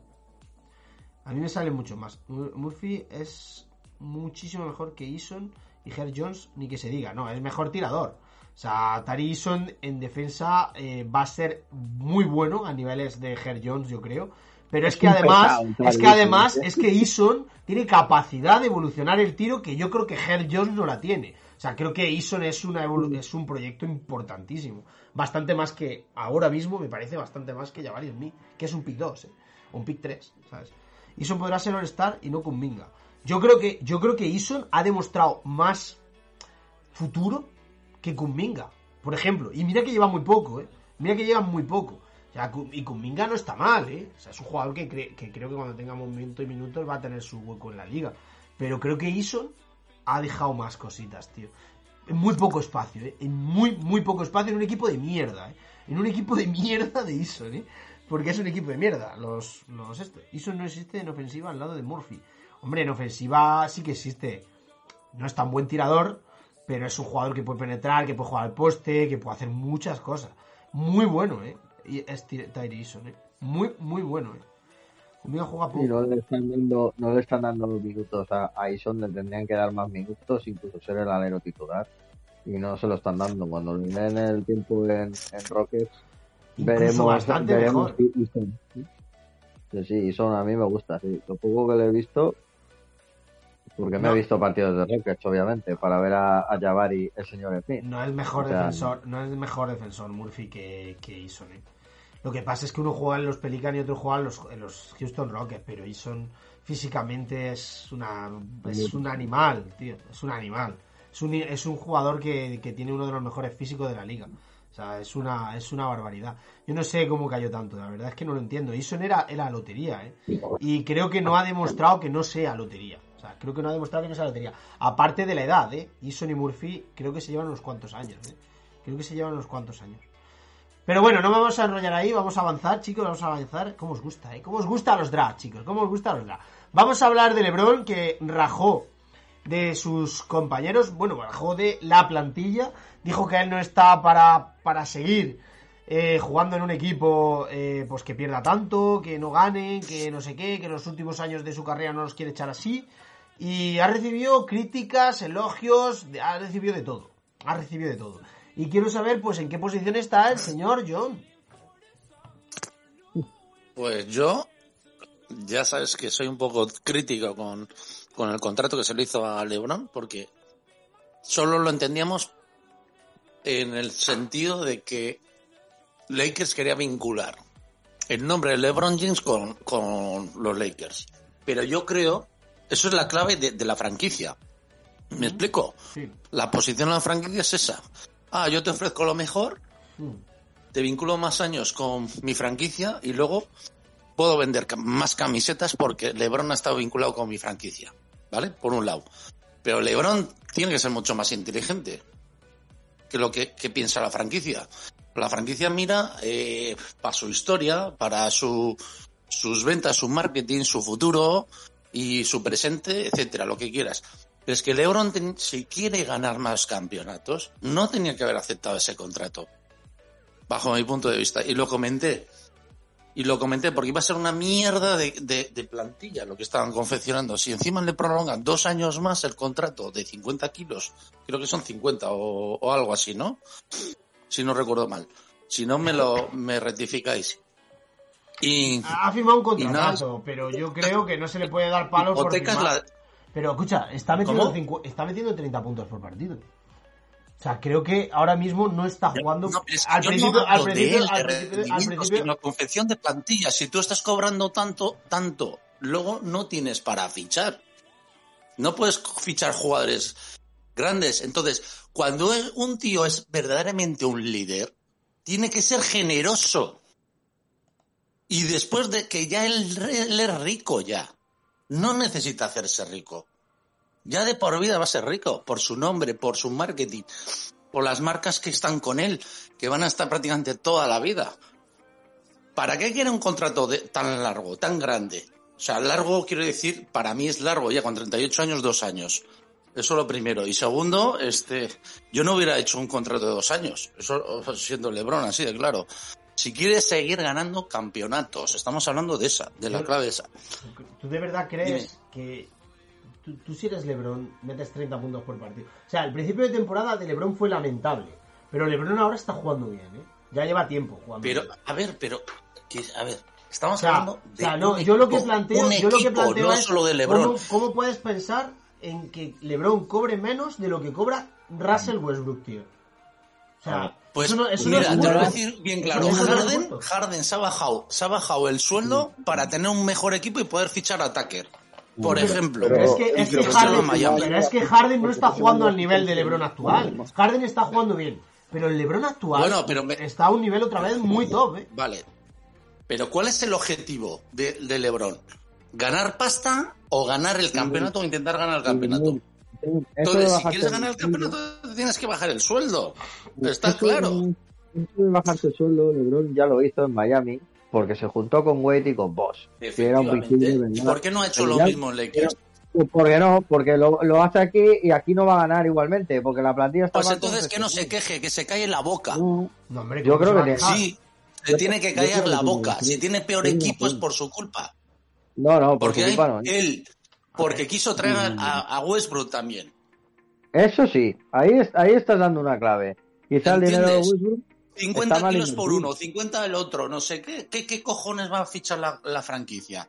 Ya me ibas a decir, si está hipotecada, tío.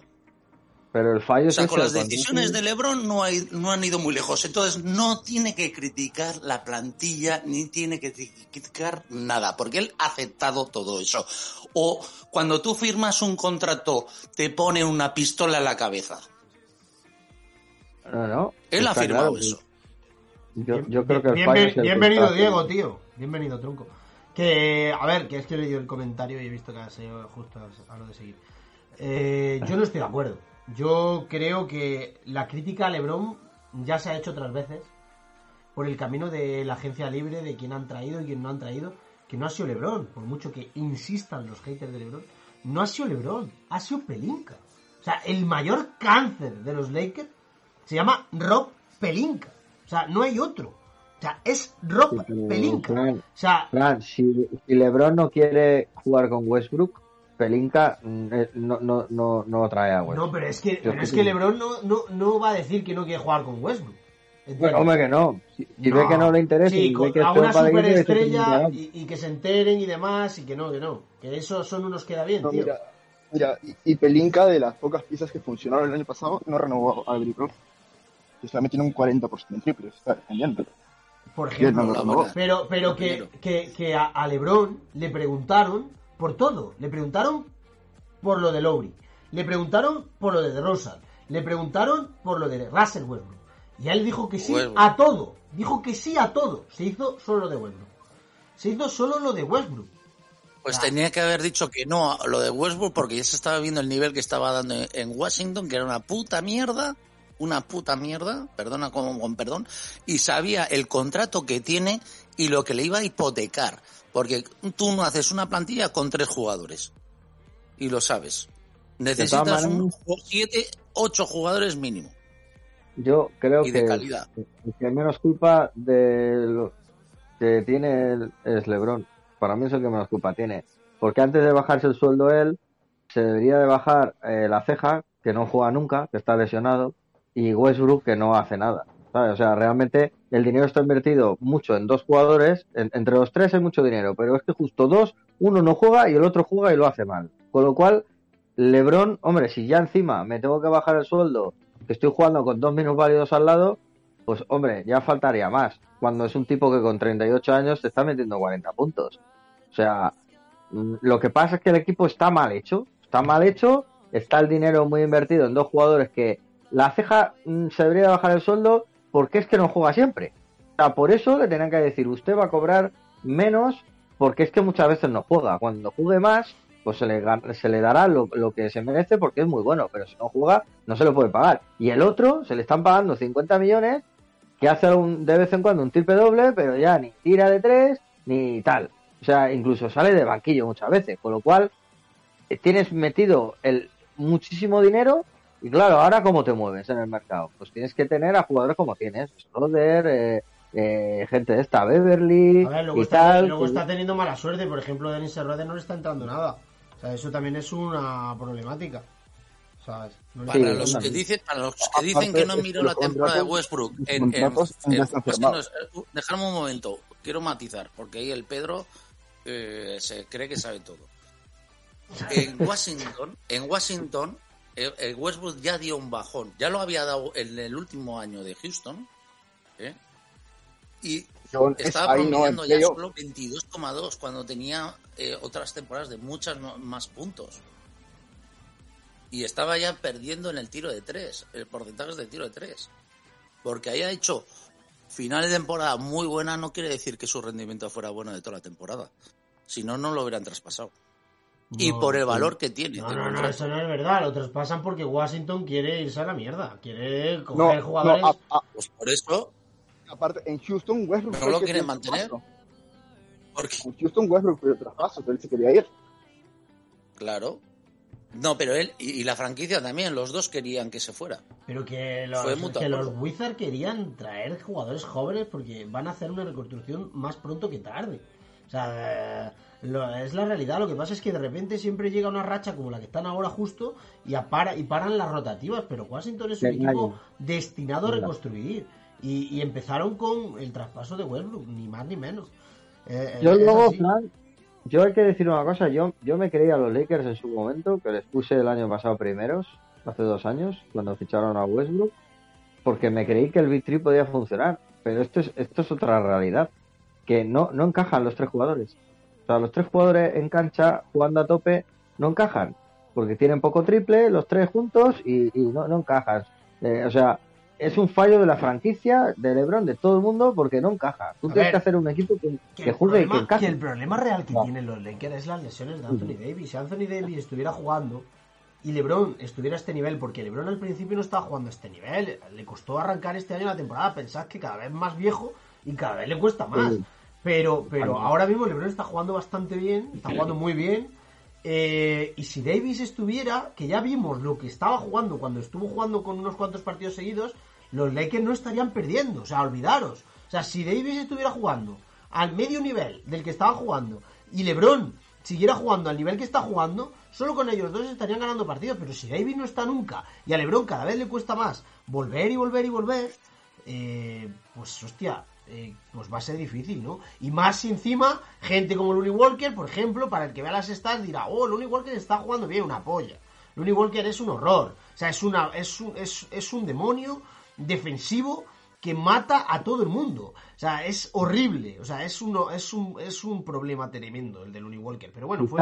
Un fichaje que Es el peor más bien. menos del equipo, ¿eh? Looney Walker. El peor más menos del equipo. Hay cuatro jugadores salvables en los Lakers.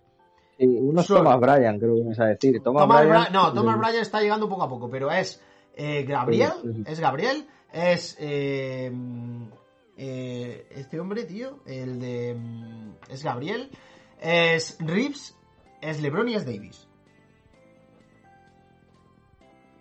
Es LeBron y es Davis. Esos son los cuatro que pueden que pueden jugar ahora mismo. ¿Sabes? Que, que están dando su mediana parte de la victoria. Pero claro, solo con eso pues, es complicado es complicado ganar. ¿Sabes? Nah, eso es infumable Troy Brown también, ¿eh? Sí, Gabriel está siendo de los salvables. O sea, sí están los Lakers. Ese está siendo el nivel de Lakers. Que está siendo de lo salvable. Beverly está siendo un horror. Walker está siendo un horror. Eh, Schroeder no está entrando ni una. Si en Schroeder metiera los tiros, estarían hablando en otras circunstancias. Pero es que no le está entrando ni un tiro. O sea, lo de Nan, bueno, pues Kendrick Nan, El Salvador, es que no ha existido nunca esa salvación. Entonces, pues claro, hay muchos fichajes que han sido malos, mala suerte y, y sobreexcitación por parte de lo que es el aparato, el aparato Lakers, que en mi opinión ha pasado factura y ahora los fans, claro, se quedan flipando, pero es que esta es la realidad. Es que quien creía en Looney Walker o que iba a ganar partidos con Looney Walker te estaba engañando. O sea, te estaba engañando. O sea, esto, Looney Walker sonó para Boston, chicos. Looney Walker sonó para Boston. ¿Escuchasteis lo que dije yo cuando sonó para Boston? Todavía no sonaba ni para Lakers ni nada. Por favor, que no venga ese cáncer a mi equipo. Eso fue lo que dije. Por favor, no me jodas, tío. O sea, eso fue lo que dije. Entonces, esa es la historia. Eh, pero, pero míralo ahora. claro, mete 16 puntos, 17, sí, pero es que no vas a ganar con él en pista. Ese es el problema, no vas a ganar con él en pista. Entonces, eh, pues es una conjetura de cosas. Las palabras de LeBron, pues tiene razón. O sea, no son como las de Kevin Durant que las dijimos hace poco. ¿No? ¿Os acordáis hace poco? Con Kevin Durant diciendo que sus compañeros es que con este equipo, con Royce O'Neal, ¿cómo vas a ganar? 10 victorias o 11 seguidas. Que ganan solos, ¿no? Solo gana Durant y, e Irving, ¿no? Mis cojones de lado. Con TJ Warren metiéndote 11-12 puntos jugando 19 minutos. Con Ben Simon haciendo sus cositas aunque cobre 200.000 euros. Eh, con eh, Royce O'Neal haciendo un gran trabajo defensivo metiendo triples abiertos. Con, Steve- con Seth Curry cada vez mejor. Venga, hombre. Con Nick Claston haciendo una temporada muy por encima de las expectativas. O sea, creo, creo que esto es realmente quejarse por quejarse. Creo que LeBron se queja y creo que Pelinka debería hacer algo. Creo que debería quitarse cosas. ¿Sabéis qué pasa? Que Pelinka no quiere hacer nada. Porque no quiere conjeturar, no quiere tomar, no quiere arriesgar, no quiere arriesgar nada del patrimonio de Laker, en este sentido de deportivo, ¿no? Y ese es el problema. Y LeBron pues presiona por ahí para ver si arriesgan ese patrimonio porque él piensa en ganar con todavía él jugando, ¿no? Y no lo hacen los Lakers. Pues entonces, ¿quién tiene la culpa? Tú puedes estar de acuerdo, porque nadie tiene la razón, eso está claro. O sea, tú puedes estar de acuerdo en que, mm, bueno, que no se metan en, nada más los Lakers, que no traspasen más rondas, que no se muevan, que no fichen, que no traspasen a Davis, que no tomen ningún tipo de movimiento. Puedes estar de acuerdo con la pasividad, pero desde la perspectiva de LeBron es más que entendible que, que, que pida que se muevan, lógicamente, lógicamente. Y yo no creo que se tuviera que bajar el sueldo, eh, John. Si estuviera jugando como el principio de temporada, te digo, hostia, se tenía que haber bajado el sueldo porque está jugando muy por debajo de ese sueldo. Pero no lo está jugando ahora. Ahora está jugando. ¿Y de dónde saca la pasta para fichar a los jugadores? Si este está cobrando el máximo. Si no juega David, si David juega menos partido que tú, si David juega menos partido que tú, que tiene 40 años, LeBron, ver, si, este si Westbrook es una mierda, si eh, el que tienes de, de mid-level es una mierda como Walker, pues tendrás que buscarte jugadores que sean utilizables para ti. O sea, Claro. quitarte a esos Sí, y sí. traerte otra cosa. Hacerle un equipo nuevo a LeBron. LeBron las tres veces que ha hecho esto, bueno, lo ha hecho dos veces, lo- las mismas palabras que ha dicho lo ha hecho dos A ver, veces, le cambiaron Sí, el equipo entero. ¿Y sabes lo que acabó ¿Por qué? jugando? ¿Por qué ha renovado con el equipo? Escucha, Acabó jugando ¿por qué ha renovado con el equipo? Escucha, te- ¿por qué ha renovado con el equipo viendo la mierda de desastre que pasó el año pasado? ¿Vale? Y viendo eh, la confección del equipo, cómo se estaba confeccionando el equipo para este año. Él ha tenido una oportunidad de largarse. ¿Estamos de acuerdo? ¿Sí o no? De largarse. ¿Y por qué no lo ha hecho? ¿Porque quiere vivir allí en Los Ángeles? No me jodas, hombre, por favor. Lo puede hacer dentro de dos años cuando se retire. O sea, para mí ha sido una decisión errónea la de él. Tanto la de firmar el contrato, si, si ha firmado el contrato y viendo cómo fue la temporada pasada, los problemas que tuvieron en la confección, que ahí no le, ha gustado, y tú le estás disculpándole por eso, pues coges y te vas. Y no te quedas en los Lakers. Mira, te está diciendo Alex, que es de Lakers, por cierto. O sea, no, Ale- es que Alex lo confundo, tío. Porque es de Lakers, luego es de Durán, y ya no sé ni de quién es, el cabrón. Es de Pero- todo. Es de todos. Es una putilla el cabrón. A ver, eh, lo que sí están diciendo ahí, que es también real, es que él firma con unas promesas, John. ¿Tú te crees que él llega y dice, ¡dame mi pasta! No, tío. Mira, no, tío. tío, que todos nos a él le prometen pasado cosas, tío. cagaron, Le prometen competir, cagaron. le prometen tomar decisiones, le prometen que van a por el anillo. Tía, Pero sí. ¿Pero qué van a competir si no tienen pasta para competir? ¿Cómo no van a ¿Qué competir? Si Davis estuviera jugando, los Lakers estarían compitiendo, tronco. O sea, ¿de verdad te crees que si Davis no jugara 82 partidos, no estarían compitiendo? Pero para ganar Lakers? el anillo. Para, hombre, Para ganar el claro anillo. que sí, claro que sí, con LeBron y ¿Qué Davis, para ganar el anillo. Que sí, joder. Hombre, Que sí. Hace dos años ganaron sin lesiones. No tenía Con jugadores- El, problema, pasado es que el problema es no saben lo que es, lo que es no lesionarse. El año pasado yo estuve hablando del equipo de los jubiletas, de los Lakers. Lo estuve hablando y lo dije. Con este equipo no van a ir a ningún lado. Lo dije desde el principio de temporada y se demostró. Y fue un puto desastre. Fue un puto desastre. Y este año van por el mismo camino con otras decisiones erróneas que hay en el equipo. Que es que se piensan que son eternos, que no se lesionan, que son máquinas, que no, que no. Sí que sí, pero que... Que ya te digo, o sea, que no es cuestión de. Esto no es los Lakers, es LeBron. Él se ha quejado de una realidad. Yo, yo, claro, es que lo veo desde la perspectiva mía. Egoísta. Individualista. Sudapollismo, ¿no? Porque no es mi sueldo. Que se lo baje. O sea, yo también creo que es lo mejor que se lo bajen siempre los sueldos. Tatum, mm, Brown, todos, que cobren menos. Para que puedan venir otros jugadores mejores y se junten mejores jugadores ahí en el mismo equipo. Yo también Pero creo eso. tú has hablado, a ver, Fran, Fran, un matiz. Tú has hablado muchas veces que los contratos tenían que ser descendientes. Porque Pues con yo el he año hablado que los contratos deberían Porque estar el con el de año, alguna manera con los vinculados años con el menos rendimiento. rendimiento. Sí, Pues yo, he entonces- dicho, yo he dicho que los contratos Entonces- deberían estar vinculados de alguna Son- forma, de alguna forma deberían estar vinculados con el nivel deportivo. A rendimiento. Claro, pero es que Sí, yo, claro. es que ¿qué, qué nivel está dando LeBron ahora mismo? Si promedia 34 puntos pero por es que- partido, 9 rebotes y 8 asistencias. No, está Esto es asistiendo, falso. está asistiendo Eso, es falso. Es que- Eso No, es es falso, falso. porque un jugador puede jugar de puta madre y el equipo jugar de puta pena y no, no haber química y, y no, y no ganar nunca. Y eso pasa en muchos equipos de la NBA. A mí eso, ese rendimiento no me sirve. El rendimiento individual no me sirve. Ver, Tiene que estar vinculado al, al colectivo. Ah, Y el colectivo es un puñetero desastre. Entonces ahí no. Porque tenía que ser objetivo por conseguir por lo menos llegar al final de conferencia. A ver, Pero, ¿qué quieres? yo- ¿Que LeBron, pero ¿qué quieres? ¿Que LeBron enseñe, enseñe a jugar a Lonnie Walker y, y también a Beverly a todos? Si son malos, son malos el equipo que tiene. O sea, LeBron no puede hacer maravillas, y menos con 39 años. LeBron, o sea, eso sí, John, a la realidad. LeBron se ha lesionado, ¿vale? O sea, este año se ha vuelto a lesionar, como ya lleva unos años en los que no está el LeBron, porque entre otras cosas no para de lesionarse, no para de perderse partidos, no para de estar de baja.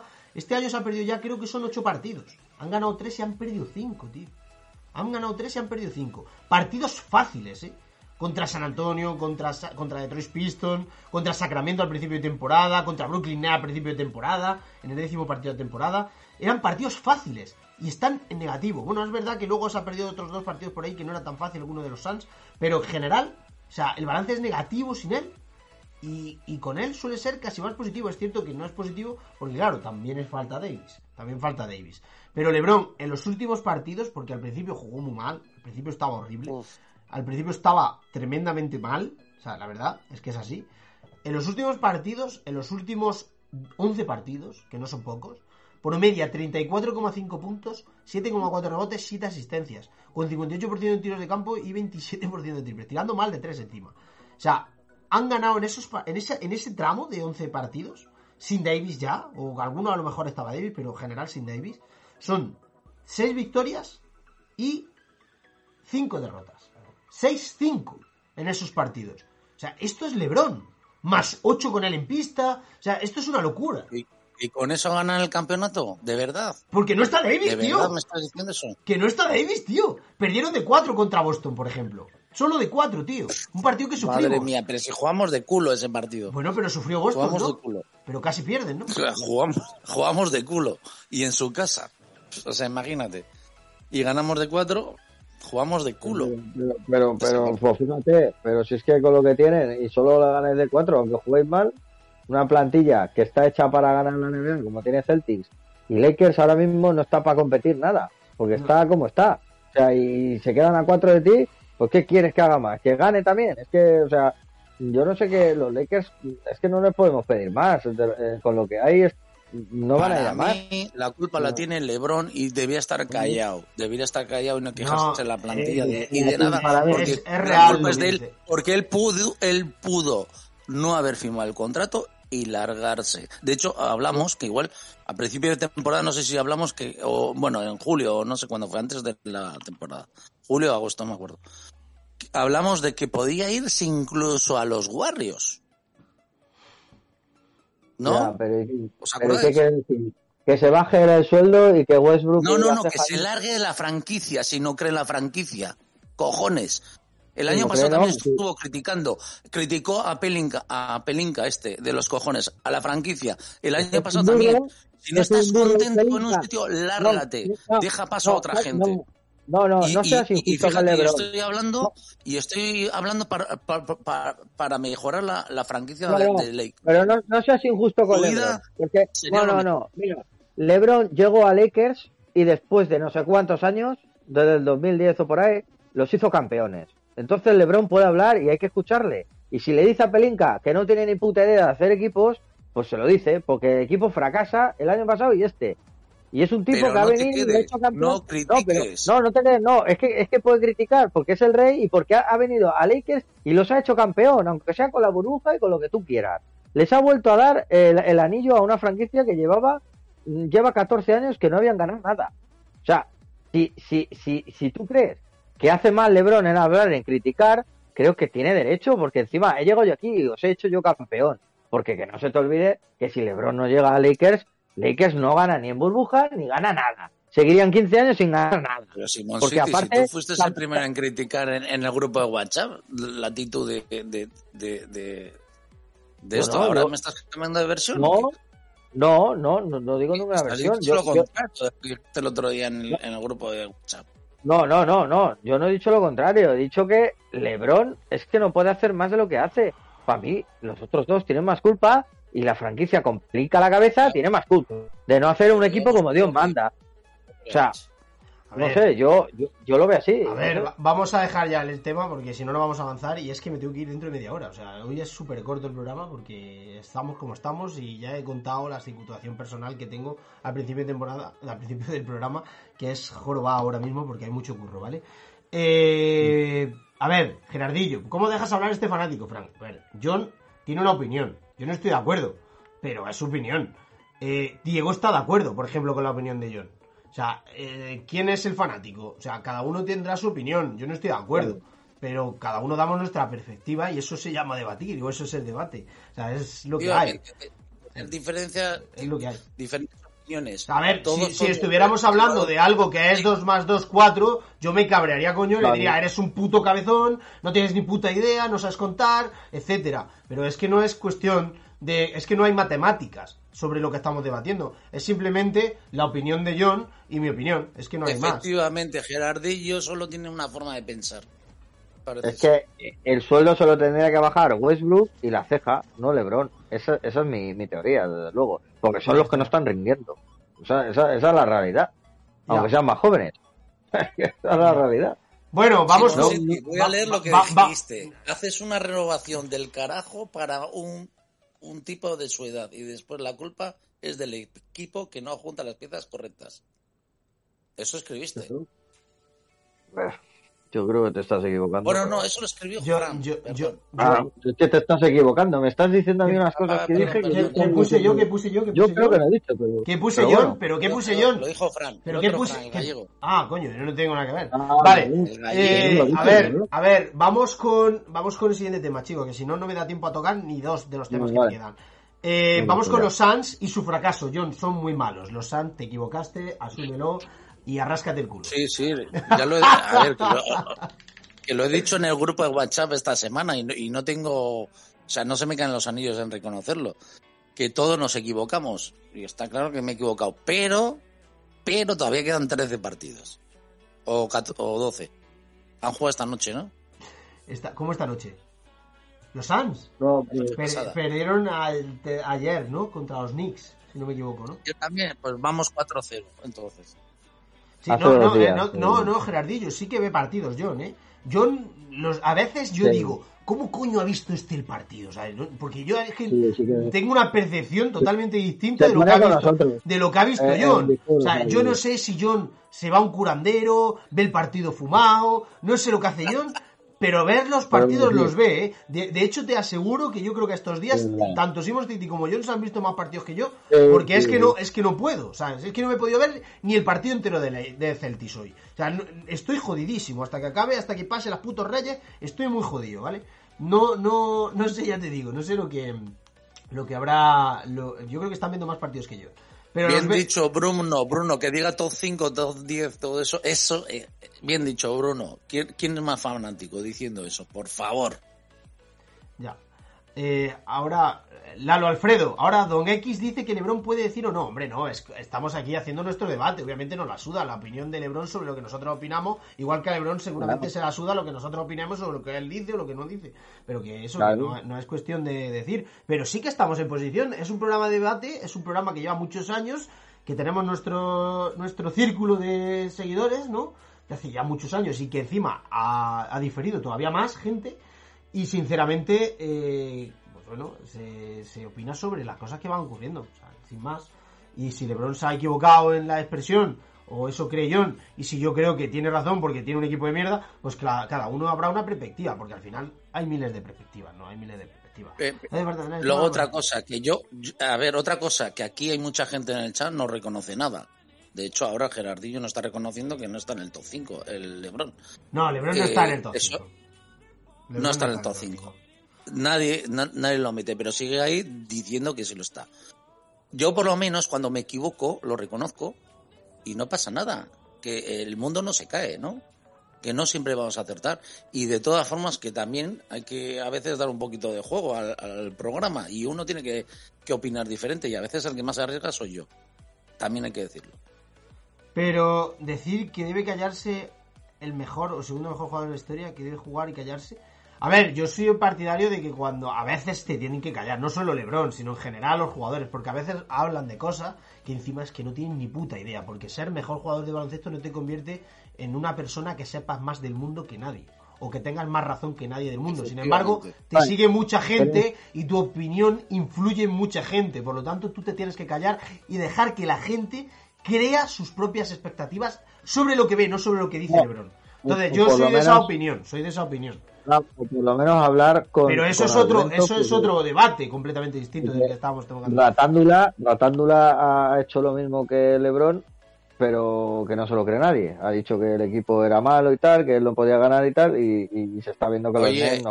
Gerardillo, respeta, ¿eh? Sí. Respeta, no, no, no insultes. Sí, no, en el juego, en el juego está claro, Lalo, y que yo sabe mil veces más, y que y que estos dos individuos que están aquí hablando conmigo más todavía.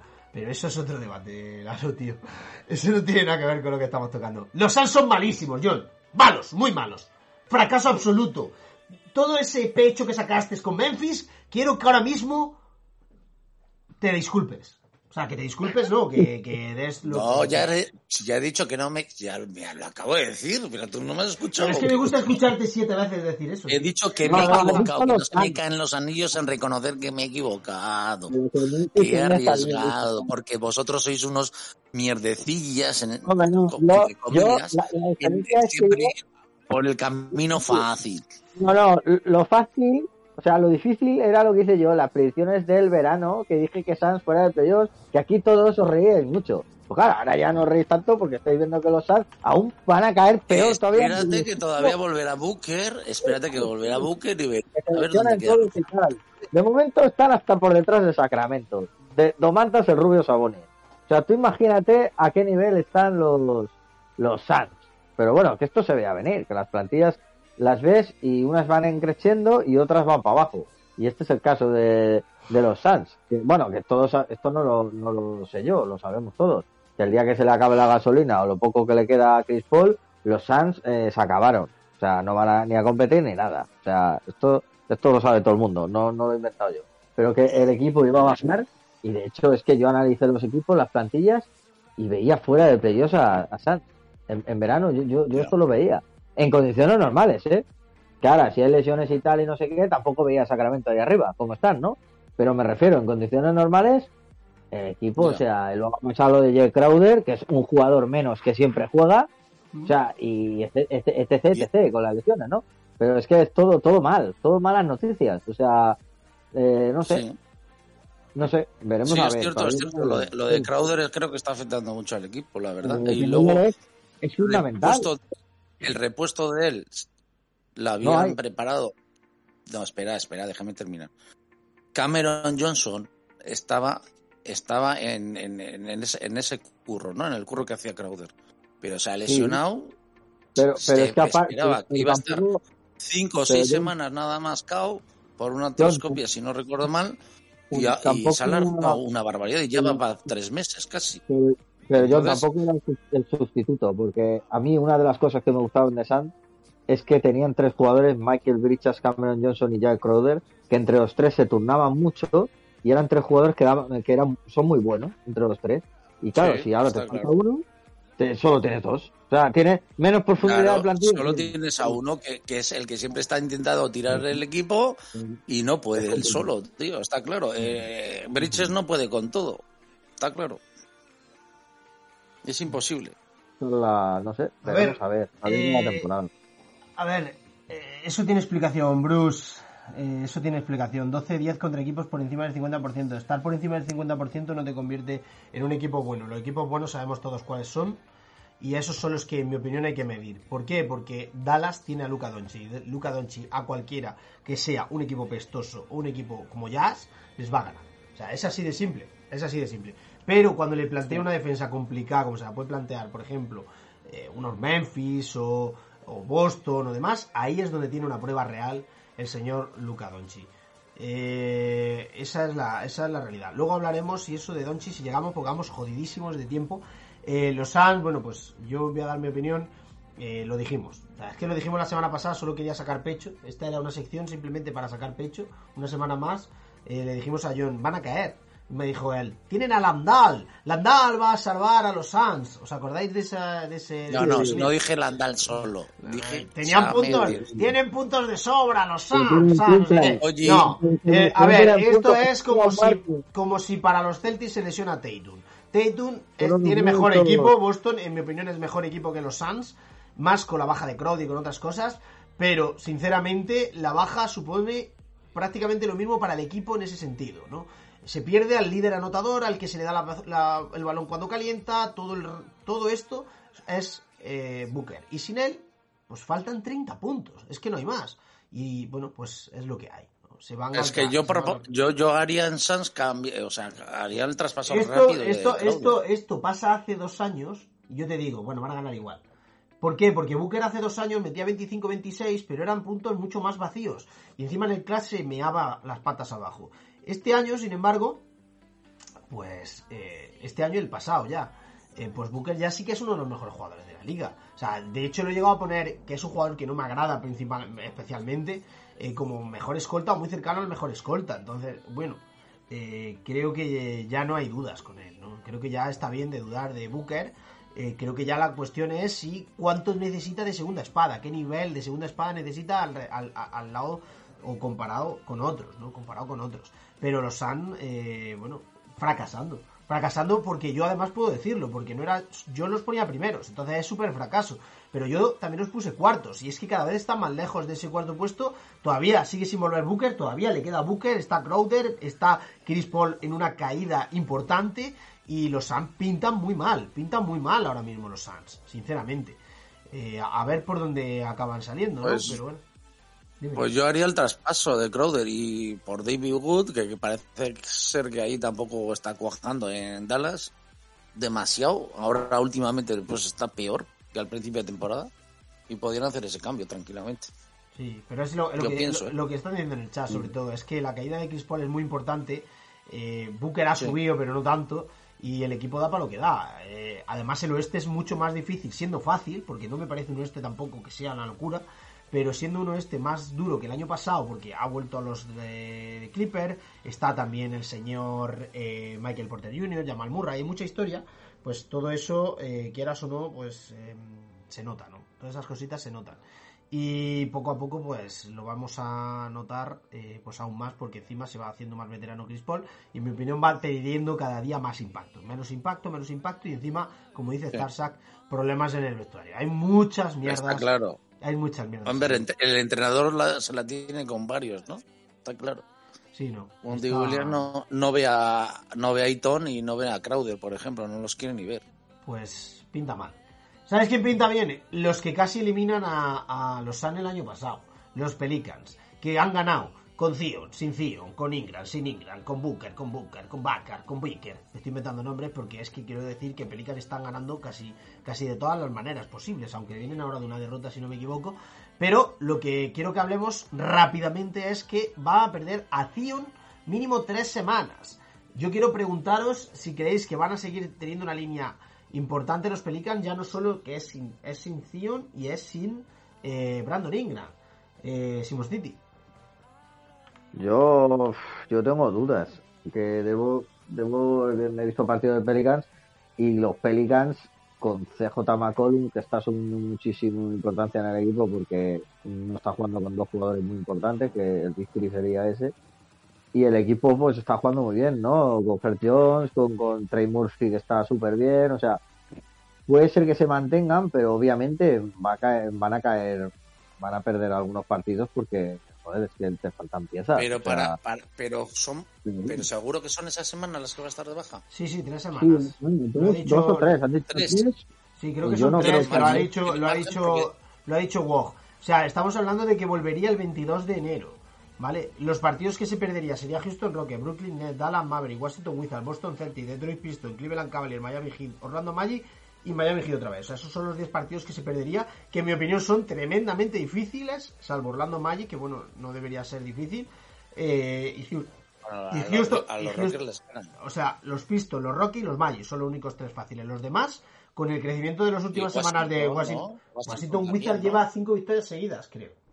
O sea, cuidado con los. Wizards. Ahora mismo hay que tener cuidado porque, claro, han vuelto Bill, eh, Porzingis está jugando bien, Kuzma está jugando un muy buen nivel durante todo el año. Que hay que yo tener que cuidado con los Wizards, tío. Son una, eh, son una incógnita. Pero sobre todo es que son Brooklyn, Dallas, Celtics, Cavaliers y Miami dos veces. O sea, son seis partidos tremendamente difíciles sin, sin, sin, sin Sí. Zion y en principio sin Ingram. Y sinceramente, eh, bueno, yo creo que van a caer bastante. Pero es un equipo duro, ¿eh? También, eh, los Pelicans son un equipo Escucha, duro. y ¿eh? encima juegan fuera muchos partidos, ¿eh? Juegan en el Boston Garden, juegan en el- los fáciles, el de Washington, por ejemplo, el de Detroit Pistons y el de Orlando Magic, juegan en casa de ellos, lo cual te da más probabilidades de encima perder. Tienen que ir a Miami, tienen que ir también al estadio de Cleveland, tienen que ir a jugar contra Doncic en Dallas. Es una, es un- son 10 partidos que van a salir muy mal los Pelicans. Yo creo, igual que la semana pasada decía, que los Suns van a salir muy mal, creo que sin Sion, como no vuelva Ingram, eh, van a salir muy Pero, mal en Frank, estos creo 10 que se han partidos. lesionado Bill, ¿eh? Bueno, Otra da vez. igual, que aunque le ganen a Washington Wizards, tío, que, que independientemente de Washington Wizards, los otros tres equipos tanking, creo que van a salir muy mal de ¿Tienen esta serie. partidos? ¿No juegan con dos partidos contra ellos? No, uno, uno. Vale. Ya. Yo creo que partidos de margen, prácticamente. Eh, eh, en la posición que está Portland séptimo, hay cuatro, cuatro, par- cuatro partidos. Bueno, es verdad que tres semanas para reevaluar. Luego encima a lo mejor mm, está peor, ¿sabes? no, ya veremos. O sea, está- Bueno, tienen pues no sé. Eh, cuando no estuvo también estuvieron ahí peleando, ¿no? Y el año pasado en los playoffs dieron un mogollón de rendimiento y no estaba Sion. Es cierto que ahora no está este, eh, Ingram, ¿Mm? Ingram, Sí. pero no tiene un equipo malo, ¿eh? O sea, sin ellos dos también han estado compitiendo. O sea, yo creo que pueden hacer el 50% de victorias tranquilamente. Y mantenerse, porque eh, para que le superen también, los demás tienen que hacer un 70% o así, o un 75%. O sea, yo creo que pueden hacer un 3-7 perfectamente. Tres victorias, siete derrotas. Perfectamente creo que lo pueden hacer, ¿eh? O sea, mm, es la realidad. O sea, Pues eh, los otros tienen, los otros lo que tienen que hacer es 6 de 7. O sea, para igualarlos. lo- les- tampoco hay mucha diferencia. O sea, Pelican está 23-14. No tiene tampoco un récord que sea una locura. O sea, si ahora mismo te hace 3 victorias y 7 derrotas, se pone con 26 y 7 más 14 son 21. 26-21, ¿eh? Hostia. Cuidado, Pero los 26-21. demás tienen que ganar el doble. Sí, sí, pero. O sea, sí. tienen que ganar 6. Sí, pero es que detrás, sí, pero es que detrás vienen Clipper que están con los dos ju- jugando, con Kawhi y con Paul George, ¿vale? Está los, lo- lo- está- No, pero yo estoy hablando de quedarse fuera, fuera del- de, de- o sea, caer al play-in, ¿no? O sea, lo que sea No, de yo la creo que yo creo que podría llegar a caer el play-in porque pensad que Dallas detrás está 22-16, está al lado. Eh, luego Sacramento, Clippers, Portland y Phoenix están más lejos, igual del Warren incluido, pero son 20 victorias las que tienen, ¿eh? O sea, están a 3 victorias. Si ganan solo 3 victorias en los próximos 10, Pelicans, yo creo que cualquiera de estos le puede pasar la pierna por encima. La cuestión es si los Ya. otros van a ganar también. Yo viendo el nivel que está jugando Golden State Warriors me atrevería a decir que van a ganar bastante. Pero claro, ahora a lo mejor jugarán fuera de casa una gira y pierden todos los, los Warriors, ¿sabes? Porque son así.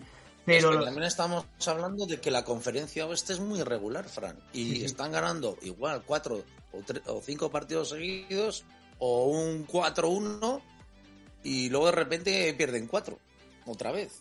O sea, eh, que esa es la realidad del oeste. La realidad del oeste es que... A ver, quiero porra y cerramos esto también. Quiero, es Denver. quiero porra y cerramos. fiable es Denver y, y Grizzlies. Y Grizzlies. Los son dos únicos. Los Pelicans también, lo que pasa que, demás claro, muy- si- muy- si muy regulares. los Pelicans estaban a la altura de estos dos. Lo que pasa es que si ahora le quitas a Zion, pues claro, no, no, ni de coña, Claro. ¿sabes? Es el mejor Sí, jugador sí, del sí, equipo. Eh, a ver, claro. porra. ¿Dónde va a acabar Portland dentro de tres semanas? O sea, para cuando volvamos Portland a hablar... o, o- o Eh, Pelicans. Pelicans, coño, Pelicans. Posición, quiero posición. Sexto, Fran, yo digo sexto, Sexto. como mucho. Yo, yo también me quedo con el sexto. De sexto para arriba. Sexto para arriba no me jodas, cabrón. Sexto es lo más Sí, fácil sí, también. Venga, arriba. yo por ir Yo creo- yo por ser más Pelicans. duros que vosotros, le digo el 7. Séptimo, que sería play-in justo, ¿no? Sería el primer puesto de play-in. O sea, séptimo. Sí. Creo que va a ser séptimo. Va a entrar a play-in. Eh, aunque sea en playoff, pero va a, ser, va a entrar al play-in en esta racha. A ver, luego volverá Sayo y quedará todavía pues 30 partidos. Que en 30 partidos todavía habrá tiempo y margen para recuperarte, Yo- incluso recuperar la Fran, lotería. Pero... Yo digo eh, Ah, pero quinto. tendría que pelear con los Blazers, ¿no? Porque yo creo que los Suns va a bajar, los Warriors. Por mucho Ah, bueno, es verdad, los, los Suns van a bajar, es cierto. gente. Los, pero los Suns están Ah. octavos ya. Sería, serían Clippers, del séptimo no va. Sacramento, Portland y Dallas. Sacramento ya no va a volver a bajar. Sacramento perdió cuando estaba con la lesión Sabonis. Sabonis no se va a operar y está jugando lesionado, lo que queda de Y temporada. está jugando bien. Y está, jugando muy mejor, bien. sí. O sea que Sabonis están ganando con Sabonis desde que ha vuelto. Y yo creo que ya no se va a ir Sabonis. Así que Sacramento va a ser un duro rival. Dallas hay que ver si es realidad o no es realidad. Clipper creo que les va a pasar. Y luego Portland. Dos le van a pasar seguro. Que sería irse al quinto puesto. Y luego está Dallas y está Portland. Que tengo más dudas. ¿Vale? Dallas y Portland tengo más dudas. Pero también le pueden pasar. Yo me apuesto por el séptimo. Me la juego, chavales. Vosotros no lo yo habéis quinto, Fran, yo, yo, yo quinto, confío en Pelicans. Tú dices quinto, tú dices Pero, sexto Fran, yo digo séptimo. tú has puesto séptimo porque sería la peor condición. No, es porque está, No, eh, porque el récord, porque el récord del noveno es 20 victorias, tío. Golden State Warriors tiene 20 victorias y por y Pelicans tiene 23. Es cierto que tiene unas cuantas derrotas más ahora mismo Golden State Warriors, pero teniendo en cuenta el, que podrían hacer 7 derrotas los Pelicans en esta racha, jugando fuera de casa muchísimo y contra equipos difíciles, pues hostia, No estamos hablando de que, de que Golden State Warriors si hace una racha de 5 victorias, se pone ahí, es que, se- es que le podría superar, y es el noveno.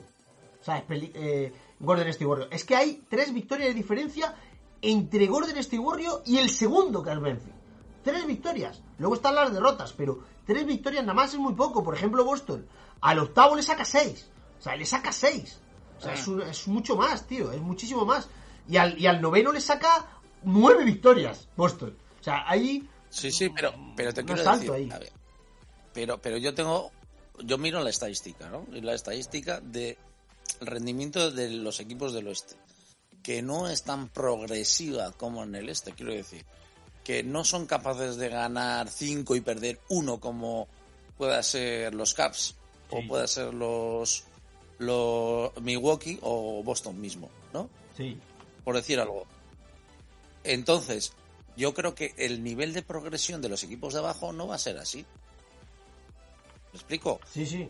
Y la peor condición, la peor condición de posición que podría quedar los Pelicans, para mí es el que has puesto tú. Porque no creo, es imposible para mí que bajen al octavo lugar. Para mí, ¿eh? Viendo el ritmo de victorias que tienen en el oeste. De los equipos de ahí abajo, ¿eh? Estamos hablando. De a partir del quinto para abajo, por ejemplo.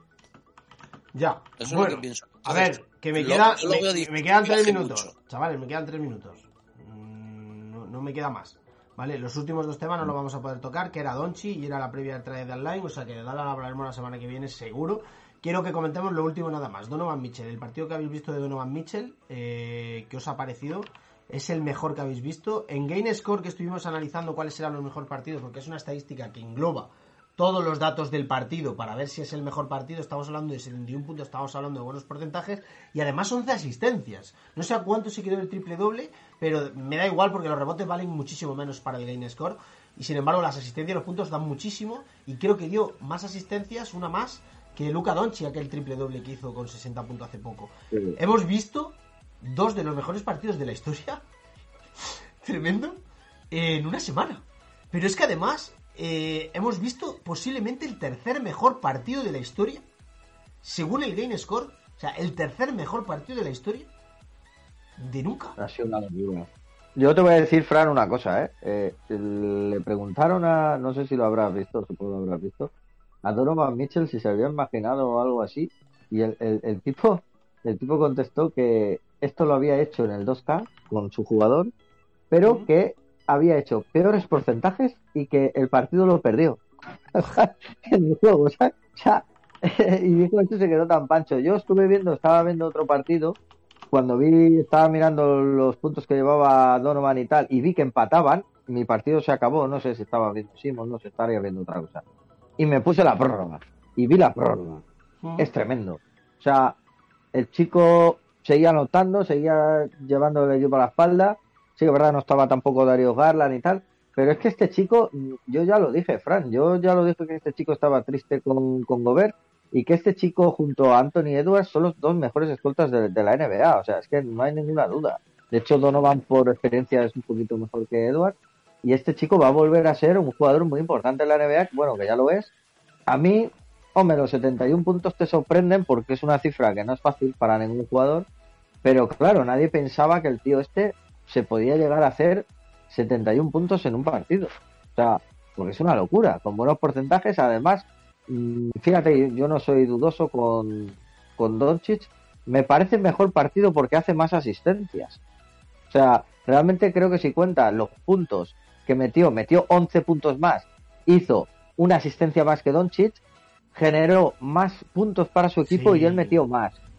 O sea, con porcentajes de locos. Objetivamente fue mejor. Objetivamente fue mejor partido, aunque no cogiera 20 rebotes. O sea, los, los rebotes a día de hoy ya lo hemos hablado mucho con el pace, con la cantidad de, de tiros que hay más que antes, etcétera. Todo en general se, se aumenta, pero los, los rebotes es lo que más aumenta. O sea, los rebotes aumentan todavía más. Entonces, eh, realmente no es una cosa que tenga tanto valor, y menos cuando eh, es una estrategia que está planteada por parte de, Dallas para que inicie los contraataques o inicie las jugadas desde el rebote directamente, pues en Dallas, eh, que por eso también rebotea mucho y porque juega mucho de cuatro en defensa. Pero lo hemos hablado ya otras veces. Pero es que al final los puntos y las asistencias, que es lo más importante para este tipo de cosas, pues y los porcentajes también, ¿eh? pero la suma de todo, eh, yo creo que es donde se marca la diferencia. Es mejor partido, es el mejor partido que habéis visto, cabrones. O sea, porque la mayoría no habéis visto el partido de Kobe Bryant de los 80 puntos y este es el mejor partido que habéis visto. O sea, no habéis visto otro mejor. John, no sé qué opinas tú. Hombre, yo, yo he visto partidos mejores, ¿eh? Mejor es que este, ¿cómo ¿A vas qué a te refieres? Es el mejor ¿A partido. qué te refieres? El partido ¿Anotación individual. jugador no, no, no, a partido individual. El partido Individual, en general, todo, no solo que meta 71 puntos, todo lo que ha hecho el jugador yo, he y visto, además yo- gana. yo he visto el partido de este que decías tú de, de Kobe. O sea, Ah, bueno, ese es mejor. Ese es el mejor 81, partido de la. de ese- 81 puntos. Ese es el mejor partido de la historia porque el de el de 100 puntos de Will Chamberlain no, no hay una mierda, no hay registro, no, hay nada para verlo, o sea que para mí el mejor partido de la historia es ese de, de- de Kobe Bryant. O sea, es una locura. Ganar el partido metiendo 80 puntos es una barbaridad. 80% Es de que los se ha puntos. quedado a 9 o 10 puntos de Kobe. Es que se ha quedado muy cerca y dando asistencias. O sea, cuidado, ¿eh? El partido de Donovan sí, Mitchell sí. es que es una locura. Hombre, Luego, claro, el partido, no es que claro lo diga que- a Booker, que desde, pero desde que comparado a con los, a los con- Sí, sí, sigue, sigue. yo, de todas formas, que desde que llegó a los, a los Caps ya se vio a Donovan que estaba a gusto, contento y, y que se integró muy, muy rápido en el equipo. Y esto es refrendar todo eso, ¿no? Que, que pues que el, el equipo le ha dado todas las llaves a Mitchell para ser el protagonista de, de, de la franquicia, del equipo. Y luego los otros son sus acompañantes, sus mosqueteros, por decir algo, ¿no? Sí.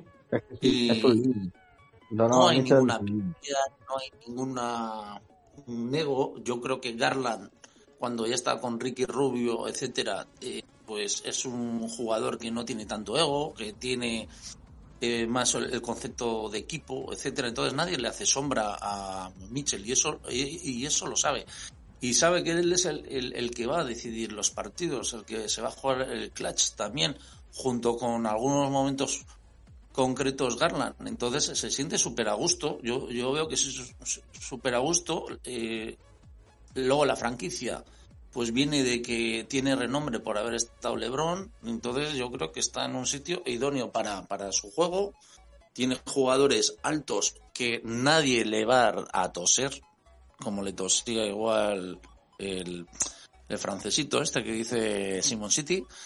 Y, y nada, en ese ecosistema uno puede darle el máximo y, y- y- él está dando el máximo. De, de todas Está claro. maneras, es que llega Donovan Mitchell a, a Caps y en Caps, o sea, en Caps, eh, al final te llega, es que yo lo dije en su día cuando decíais los Caps que juegan muy bien con Garland, Thanos el año pasado, y al final te falta un jugador franquicia. Es que esto pasa en- siempre, siempre lo mismo, la misma historia siempre.